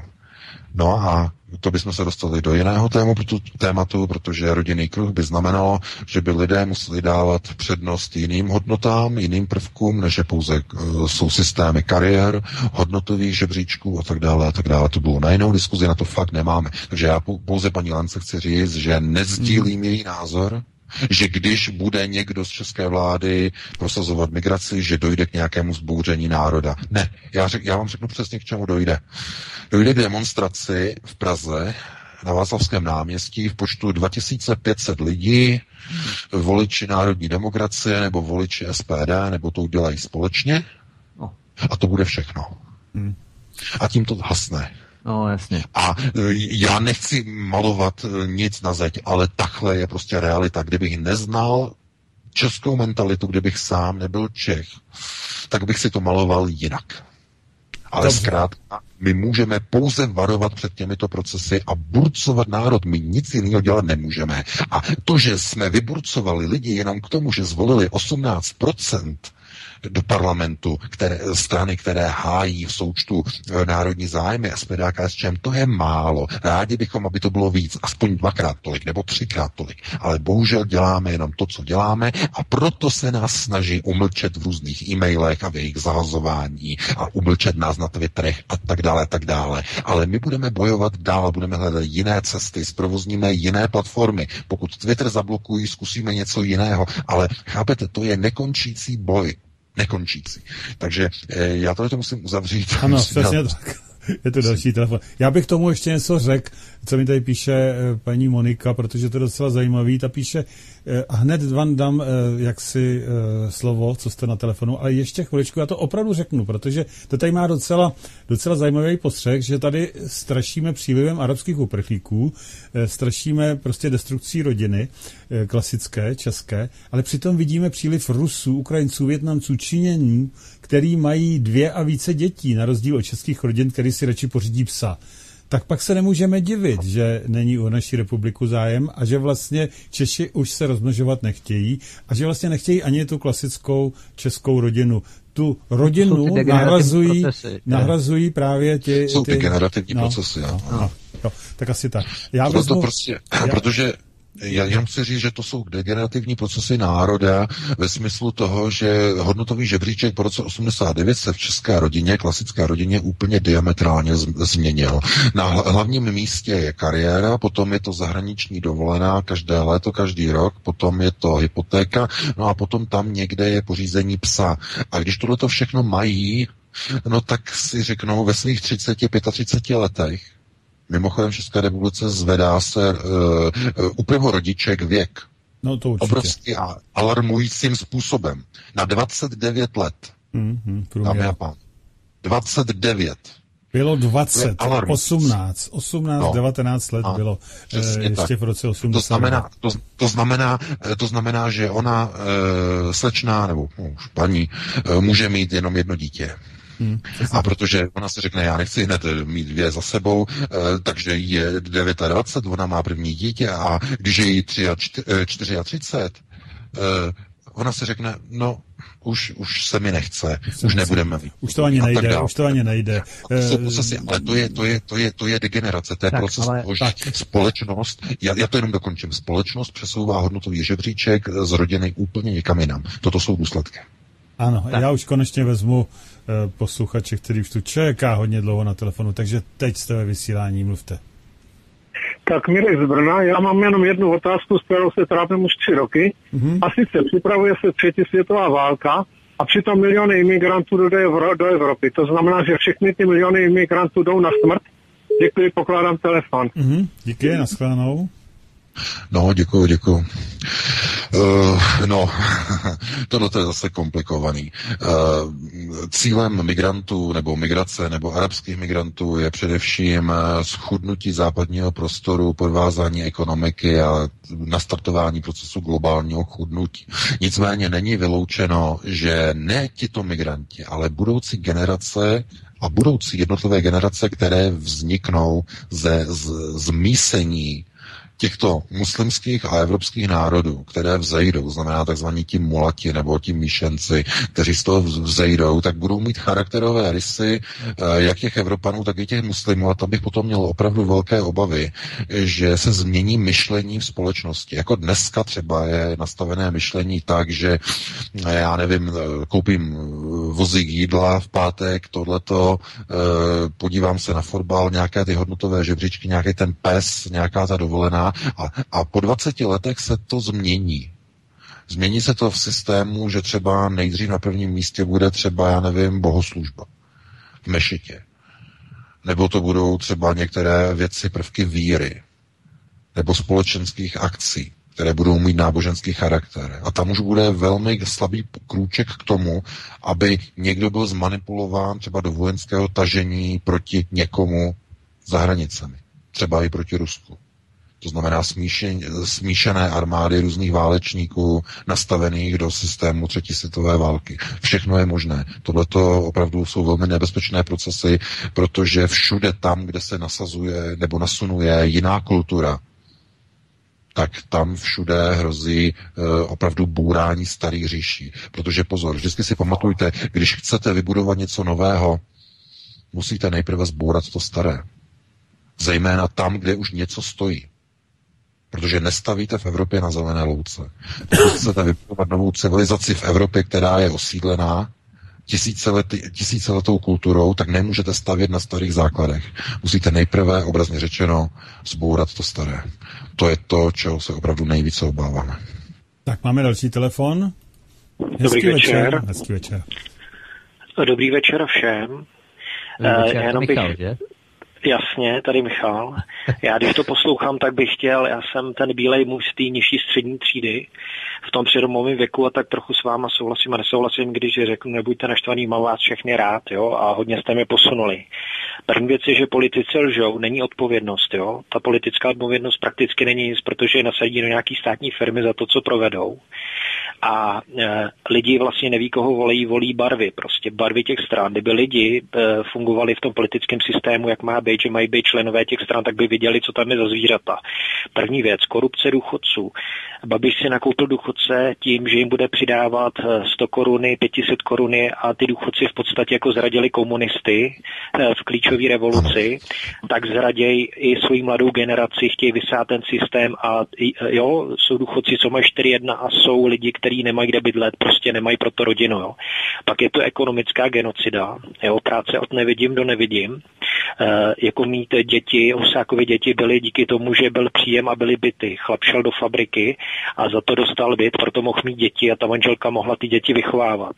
E, poslední dva body. E, koho chcete volit, když v podstatě to nelze, když chcete vyměnit tu stávající garnituru, jestliže lidi chtěli vyměnit socany a ods tak neměli jinou volbu, než největší teorie racionální volby, největší šanci na úspěch měl Babiš s minimální stranou. To, že udělá podvod, že nepůjde s komunistama SPD, že se doví se socanama, díky tomu jsme pochopili a poznali, kdo to je. Jo? A poslední věc, asi jsem idiot, jo? ale eh, idiot je ten, kdo, kdo ví, ale když nám lžou média, v podstatě proti nám vedou ekonomicko-politickou genocidu, lžou nám, my nemáme dovolání, jestliže i ten státní aparát, eh, jestliže tady je, eh, jestliže jsme odposlouchávaný eh, určitýma silama, který manipulují potom s trestníma řízeníma a podobně, vyhrávají, nevyhrávají výběrový řízení a tak dále. Idiot můžu být, když mám dostatek informací a moc. Já si myslím, že nemáme žádnou moc. Na to vy narážíte. A druhá věc je proti nám vedená, řekl to ten, jak to říká Rudol Vaský, že ten jeden plák do té charty OSN vlastně řekl, že uvedení národa do ekonomické nouze je v podstatě forma genocidy. To, co zkoušeli Němci, jako bylo to v lágrech, že vlastně v německém lágru člověk vydržel tři měsíce a dneska nám ukazují dizidenty, co se dožili v Gulagu a dneska jim je 90 let. Jo. Takže tuto se neporovnává, to je to lhaní. A co s tím dělat? Já můžu doporučit, jestli znáte od toho ham, Hampla prolomení hradeb. Asi hmm. si taky myslím, že už s tím nic neuděláme. Prostě, že se musíme připravit na to, co přijde. A řekněte mi na to váš názor, protože člověk může být zoufalý a přesně, když poslouchám vás a čtu vaše média alternativní, tak aspoň se psychicky připravu na to, co jde, ale nemůžu s tím nic dělat. Když nemáte kde bydlet, prostě nevyděláte si, nemáte na ženskou. Když přijde migrant, dají mu byt, 21 tisíc kapesný, tak ty ženský za nima půjdou sami, teď je to vymyšlený dokonale. A Babiš a podobní lidi, ba, Brabiš, když jsme v tom GDPR, budu říkat Brábiš, abych reagoval na GDPR, nebo jak se to jmenuje, Brábiš, eh, lidem prostě důchodcům řekne do televize, co chce a oni mu věří prostě.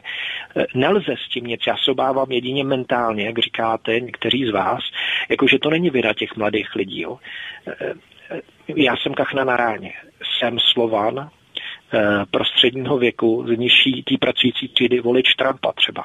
Ale já nevím, nevím, co mi na to řekne. Možná to bylo takový zmatený, asi nechápete, co jsem chtěl říct, možná, že jo, ale nevím, jako co na to říct. Já bych chtěl, ale nedá se nic dělat. Jo?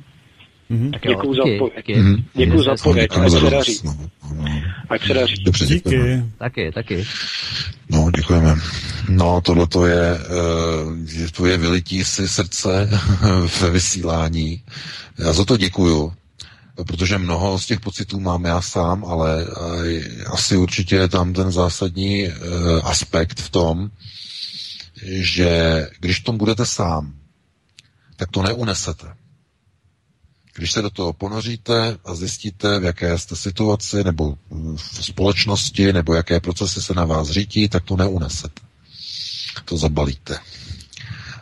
Někde si koupíte pro vás a skončíte to. Jestli k tomu můžu, a Beka, jenom te, to by, úplně... to by, já, já, jenom, já, jenom, já, jenom, já jenom dokončím. Chtěl jenom že. Eh, pokud, pokud, ty, pokud, tyhle, ty, pokud tyhle ty problémy uh, budou oslovovat více lidí, a toho je alternativa, tak se dokážeme minimálně posunout do pozice, že i ti, kteří nasazují tyto procesy, tak se začnou obávat o realizaci svých plánů. Od toho potom pramení všechny ty procesy, které se týkají blokování názorů, různé cenzury, různého nálepkování, růz, různého podsouvání a tak dále a tak dále, strach mainstreamu a, a, a tak podobně. Ale e, tohle to všechno je podpořeno jenom kvůli tomu, že alternativa dělá tu práci, kterou už dávno nedělá mainstream. To znamená, my pomáháme lidem se takzvaně probouzet a otvírat oči, ale nedokážeme jako alternativa dělat zázraky a zejména ne na takzvaných dlouhodobých procesech. Dlouhodobé procesy, to, co zažíváme dneska, je proces, který byl nastartovaný 1. ledna 90, kdy začala transformace Československá, tehdy ČSFR, nebo tehdy to bylo ještě ČSSR. Transformace.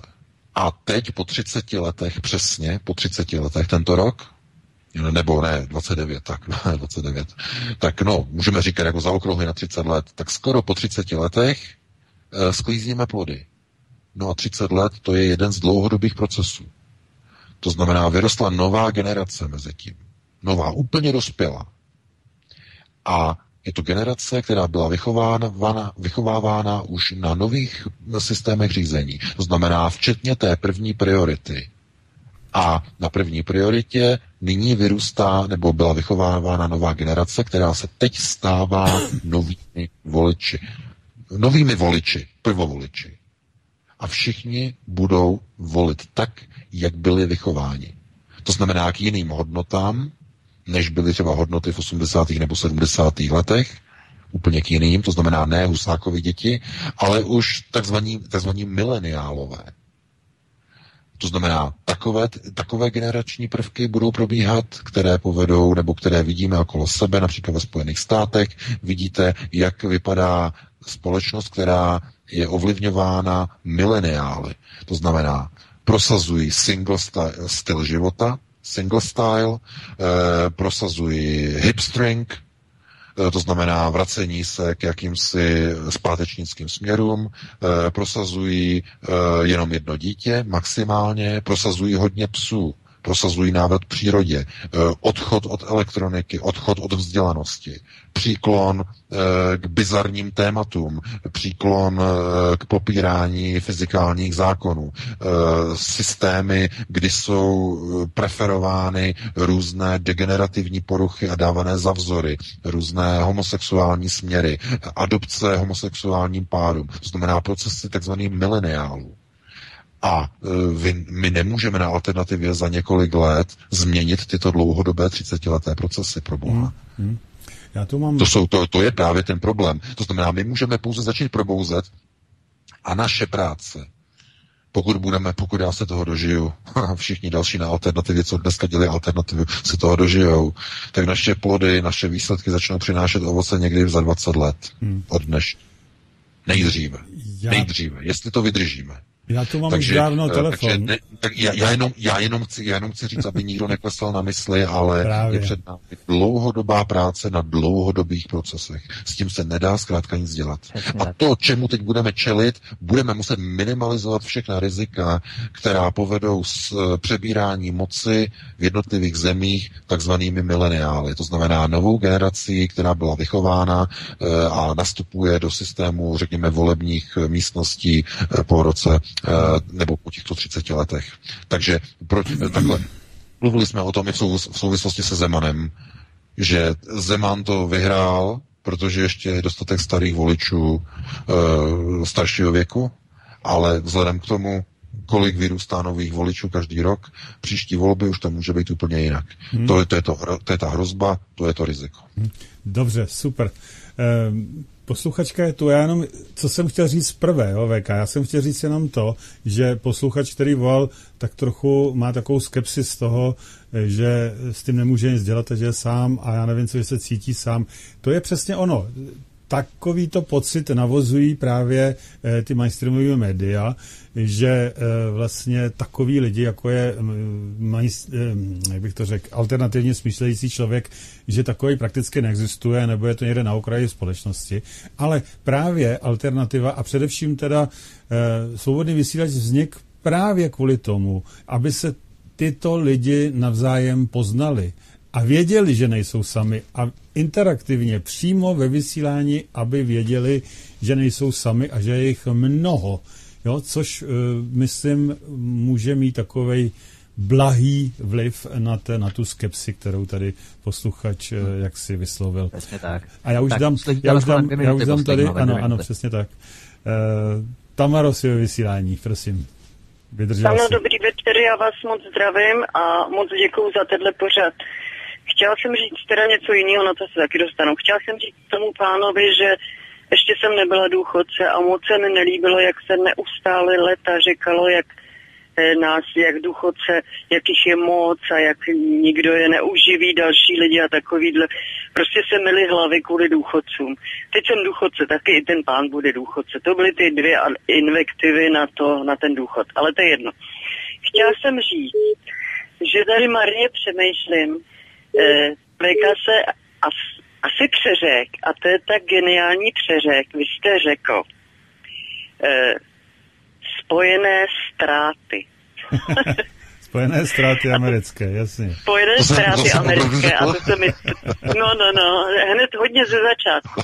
A moc se mi to líbí. No, to je možný, to je možný, to je nějaký to podvědomí, no. Jako ten, ten freudovský, freudovský přeřek. Jako ten, ano, ano, ano, ano. Jako ten milionový chlívek, to taky bylo pěkný, že?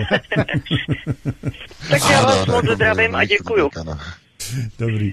Tak jo, takže ještě tu máme, já si myslím, že na to asi není potřeba reagovat, ještě tu máme jeden ne, telefon. já jenom, já jenom těm důchodcům, jenom, jenom tady to. Eh, Pokud, já jsem dobře četl ten článek, to bylo na mainstreamu, tak tam dokonce někteří důchodci, jako ti, kteří to mají míň, eh, tak to budou mít, eh, těm bude přidáno dokonce až nějakých 970 korun, myslím, že se to dobře, skoro tisícovka, těm, co mají úplně ty nejnižší důchody. No, ale teď já píchnu do vosího hnízda. Tohle to měla nabídnout každá strana. Ne jenom Babiš. Každá. Protože ti důchodci, o kterých je řeč, eh, žijou opravdu v katastrofálních podmínkách. To jako dneska být důchodce v České republice, to je jenom za trest, anebo jako odsudek smrti. Nic jiného. Hmm. Proto se nedivte těm lidem, že oni, eh, co jsou v důchodu, že prolízají ty, eh, ty, ty letáky, kde je jaká sleva, potom se tam rvou o tom máslo na té slevě. Jako, eh, ano, něko, někdo to může odsuzovat, že proč, proč, proč. No protože ta paní třeba si tam vezme třeba 10 kostek toho másla na té akci a rve se tam o to. No jenže ono to máslo ji potom vydrží tam potom dlouho, třeba, nevím, třeba dva, tři měsíce, nebo já nevím, jak dlouho má trvanlivost máslo, ty, ty trvanlivý, nebo tady to s těma Ečkama mají delší mm. trvanlivost. To je jedno. Ale zkrátka má to třeba se na delší dobu, ale ty lidi se tam chovají kvůli tomu, že nemají peníze. To prostě tady nevidíte tady, jako v Německu, že by důchodci se rvali o máslo, prostě tady mají vysoké důchody. Jo. To je všechno způsobené tím, že t- oni nemají, takže se nedivte tomu, že Babiš si je koupil. Eh, Kdyby, eh, kdyby ČSSD e, taky slíbila něco takového, no tak oni by ji taky volili víc. A kdyby e, oslovili důchodce takovou štědrou nabídkou, třeba, nevím, SPD nebo komunisti, tak by taky dostali víc hlasů. Hmm. Takže ano, Babiš ví, kam má zatlačit. Protože a, Není to tak, tě, není to tak těžké, není to tak těžký. Já jenom řeknu jednu věc. Eh, Ví, eh, víte, proč Babiš je strategický, eh, strategický manažer? Protože on, když začal podnikat, tak začal podnikat v oblasti zemědělství a potravin. Protože bez ohledu na to, kam bude směřovat politika, Přesně. a ekonomika, Vždycky, že jo. průmysl, lidi budou potřebovat vždycky jíst. Ano. A agrokultura bude vždycky potřebovat mít své zdroje. To znamená, každý rok se musí zasít. A jedno, jestli se jedná o obilí nebo řepku olejku, to je úplně jedno. To znamená, že Babiš věděl, kam se má orientovat. Orientace. A on věděl, že když chce nahnat si voliče, no tak udělá to tak, jako z nás biznesu. Znamená, udělá akci. A dám volby, svoje vlastní volby dám na akci. Nabídnu důchodcům speciální nabídku. A oni ho šli volit. No logicky, no, protože by byli sami proti sobě, kdyby nešli. Takže já tady opravdu musím souhlasit s paní, která říkala, jako aby se někdo nestrefoval důchodců, protože rozumím tomu, že když někdo má prostě mizerný důchod, tak prostě každou stovku, kterou dostane navíc, tak zkrátka ocení a neřeší, i když ano, je to chyba, samozřejmě, ale neřeší, jestli mu tu stovku nebo těch devět stovek, jestli mu dává Babiš, e, Sobotka, Hamáček, e, Farský, e, Fiala e, nebo Tomio Okamura. A nebo pan Filip. To je úplně jedno. Jemu je to jedno. On zkrátka bude volit takovou stranu, která mu ten příspěvek dá. Ano, Mhm. je to zkrátka forma určité korupce, volební, jistě můžeme to tak označit, ale zase e, nemůžete zkrátka to těm lidem vyčítat. Jako, zkrátka, tak, taková je prostě realita. Je to je ještě- Ale ty tady píšeš telefon, ale už máme 22.03. No právě, to už, tady, to už tady čeká minimálně pět minut, víš? Tak dáme, dáme ještě poslední. Tak, já jenom jsem chtěl říct ještě k tady k těm důchodcům, možná, že to zase tak úplně není, protože když byla ta strana eh, důchodců, to byl ten, jak musel potom sežrat toho brouka, že jo, v přímém přenosu, tak eh, ten, jak si eh, ty důchodci ho stejně nezvolili. No, ale dobře, já beru ještě teda poslední, poslední telefon do vysílání, tak hezký večer. Můžu tady, můžu mluvit? Ano, ano, ano. Ano. rychle, rychle. Eh, Jo, rychle, rychle. Eh, Ahoj Pavle, tady Karel, eh, ahoj VK, jsem Husákovo dítě, bývalý antikomunista v rychlosti, omlouvám se za poslední ten. Nyní jsem Putinovec, hrozně mu držím palce. Můj názor na jeho politiku je takový, že leze na nervy největší zbraň Putina je ta, že on mluví otevřeně, ryze a pravdivě. Tím irituje Západ. Chci se, ale otázka zní v rychlosti, jestli se dá. Má Vladimír Putin za sebou dost, dostatek určitý koncentrovaný moci, aby tento mocenský tlak z toho západu ustál jestli jsem se dobře vyjádřil, jde mě čistě opravdu o jeho moc, jak duševní, duchovní, mentální, ale proč i ne vojenskou, protože co si budeme povídat. My se rozumíme, jo, máte úžasné myšlenky, duševně hovoříte. Prosím, už ten sticha. Díky. Ahoj, Karle. Jde se hezky. Jde se hezky. Děkuji za dotaz. To byl Jo, jo. poslední, to byl poslední telefonát. No, no, no. Tak, VK. No, děkuju. E, tak e, kdo stojí za Vladimirem Putinem? No tak především e, ruský národ, který ho podporuje. To je hlavní jeho pojistka. Volby, které dopadly, nebo jeho poslední volby dopadly naprosto jednoznačně. A rozhodně zase, když řekneme Česká televize, že tam něco říkala, že nebyl, nebylo dovoleno, aby kandidoval Alexej Navalny a e, další věci.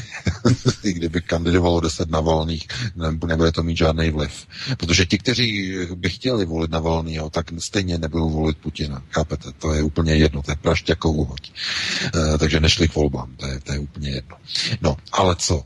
Eh, Vladimir Putin, kromě toho, že se opírá tedy o vlastní národ, tak eh, se opírá ještě třeba ekonomicky o některé jiné struktury, které my nazýváme jako eh, Ruský židovský kongres.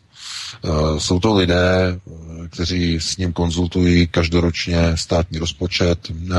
Šéf Michael Friedman, šéf největší židovské a největší zároveň ruské banky Alfa Bank, Lev Leviev, šéf Evropského židovského kongresu a velký člověk s napojením na izraelský kneset, na Benjamina Netanyahu a de facto styky mezi Vladimirem Putinem a Benjim jsou vlastně nastavené díky Lvu Levievovi který má ovšem, ovšem velmi značné napojení nebo velmi důsledné napojení, mimochodem, i na rodinu Jareda Kašera, zetě Donalda Trumpa. Takže to je propojení. Obrovské propojení. Zkrátka bez židovského kongresu se v Moskvě nepohnou ani hodiny na vodárenské věži v Kremlu. Ani tam.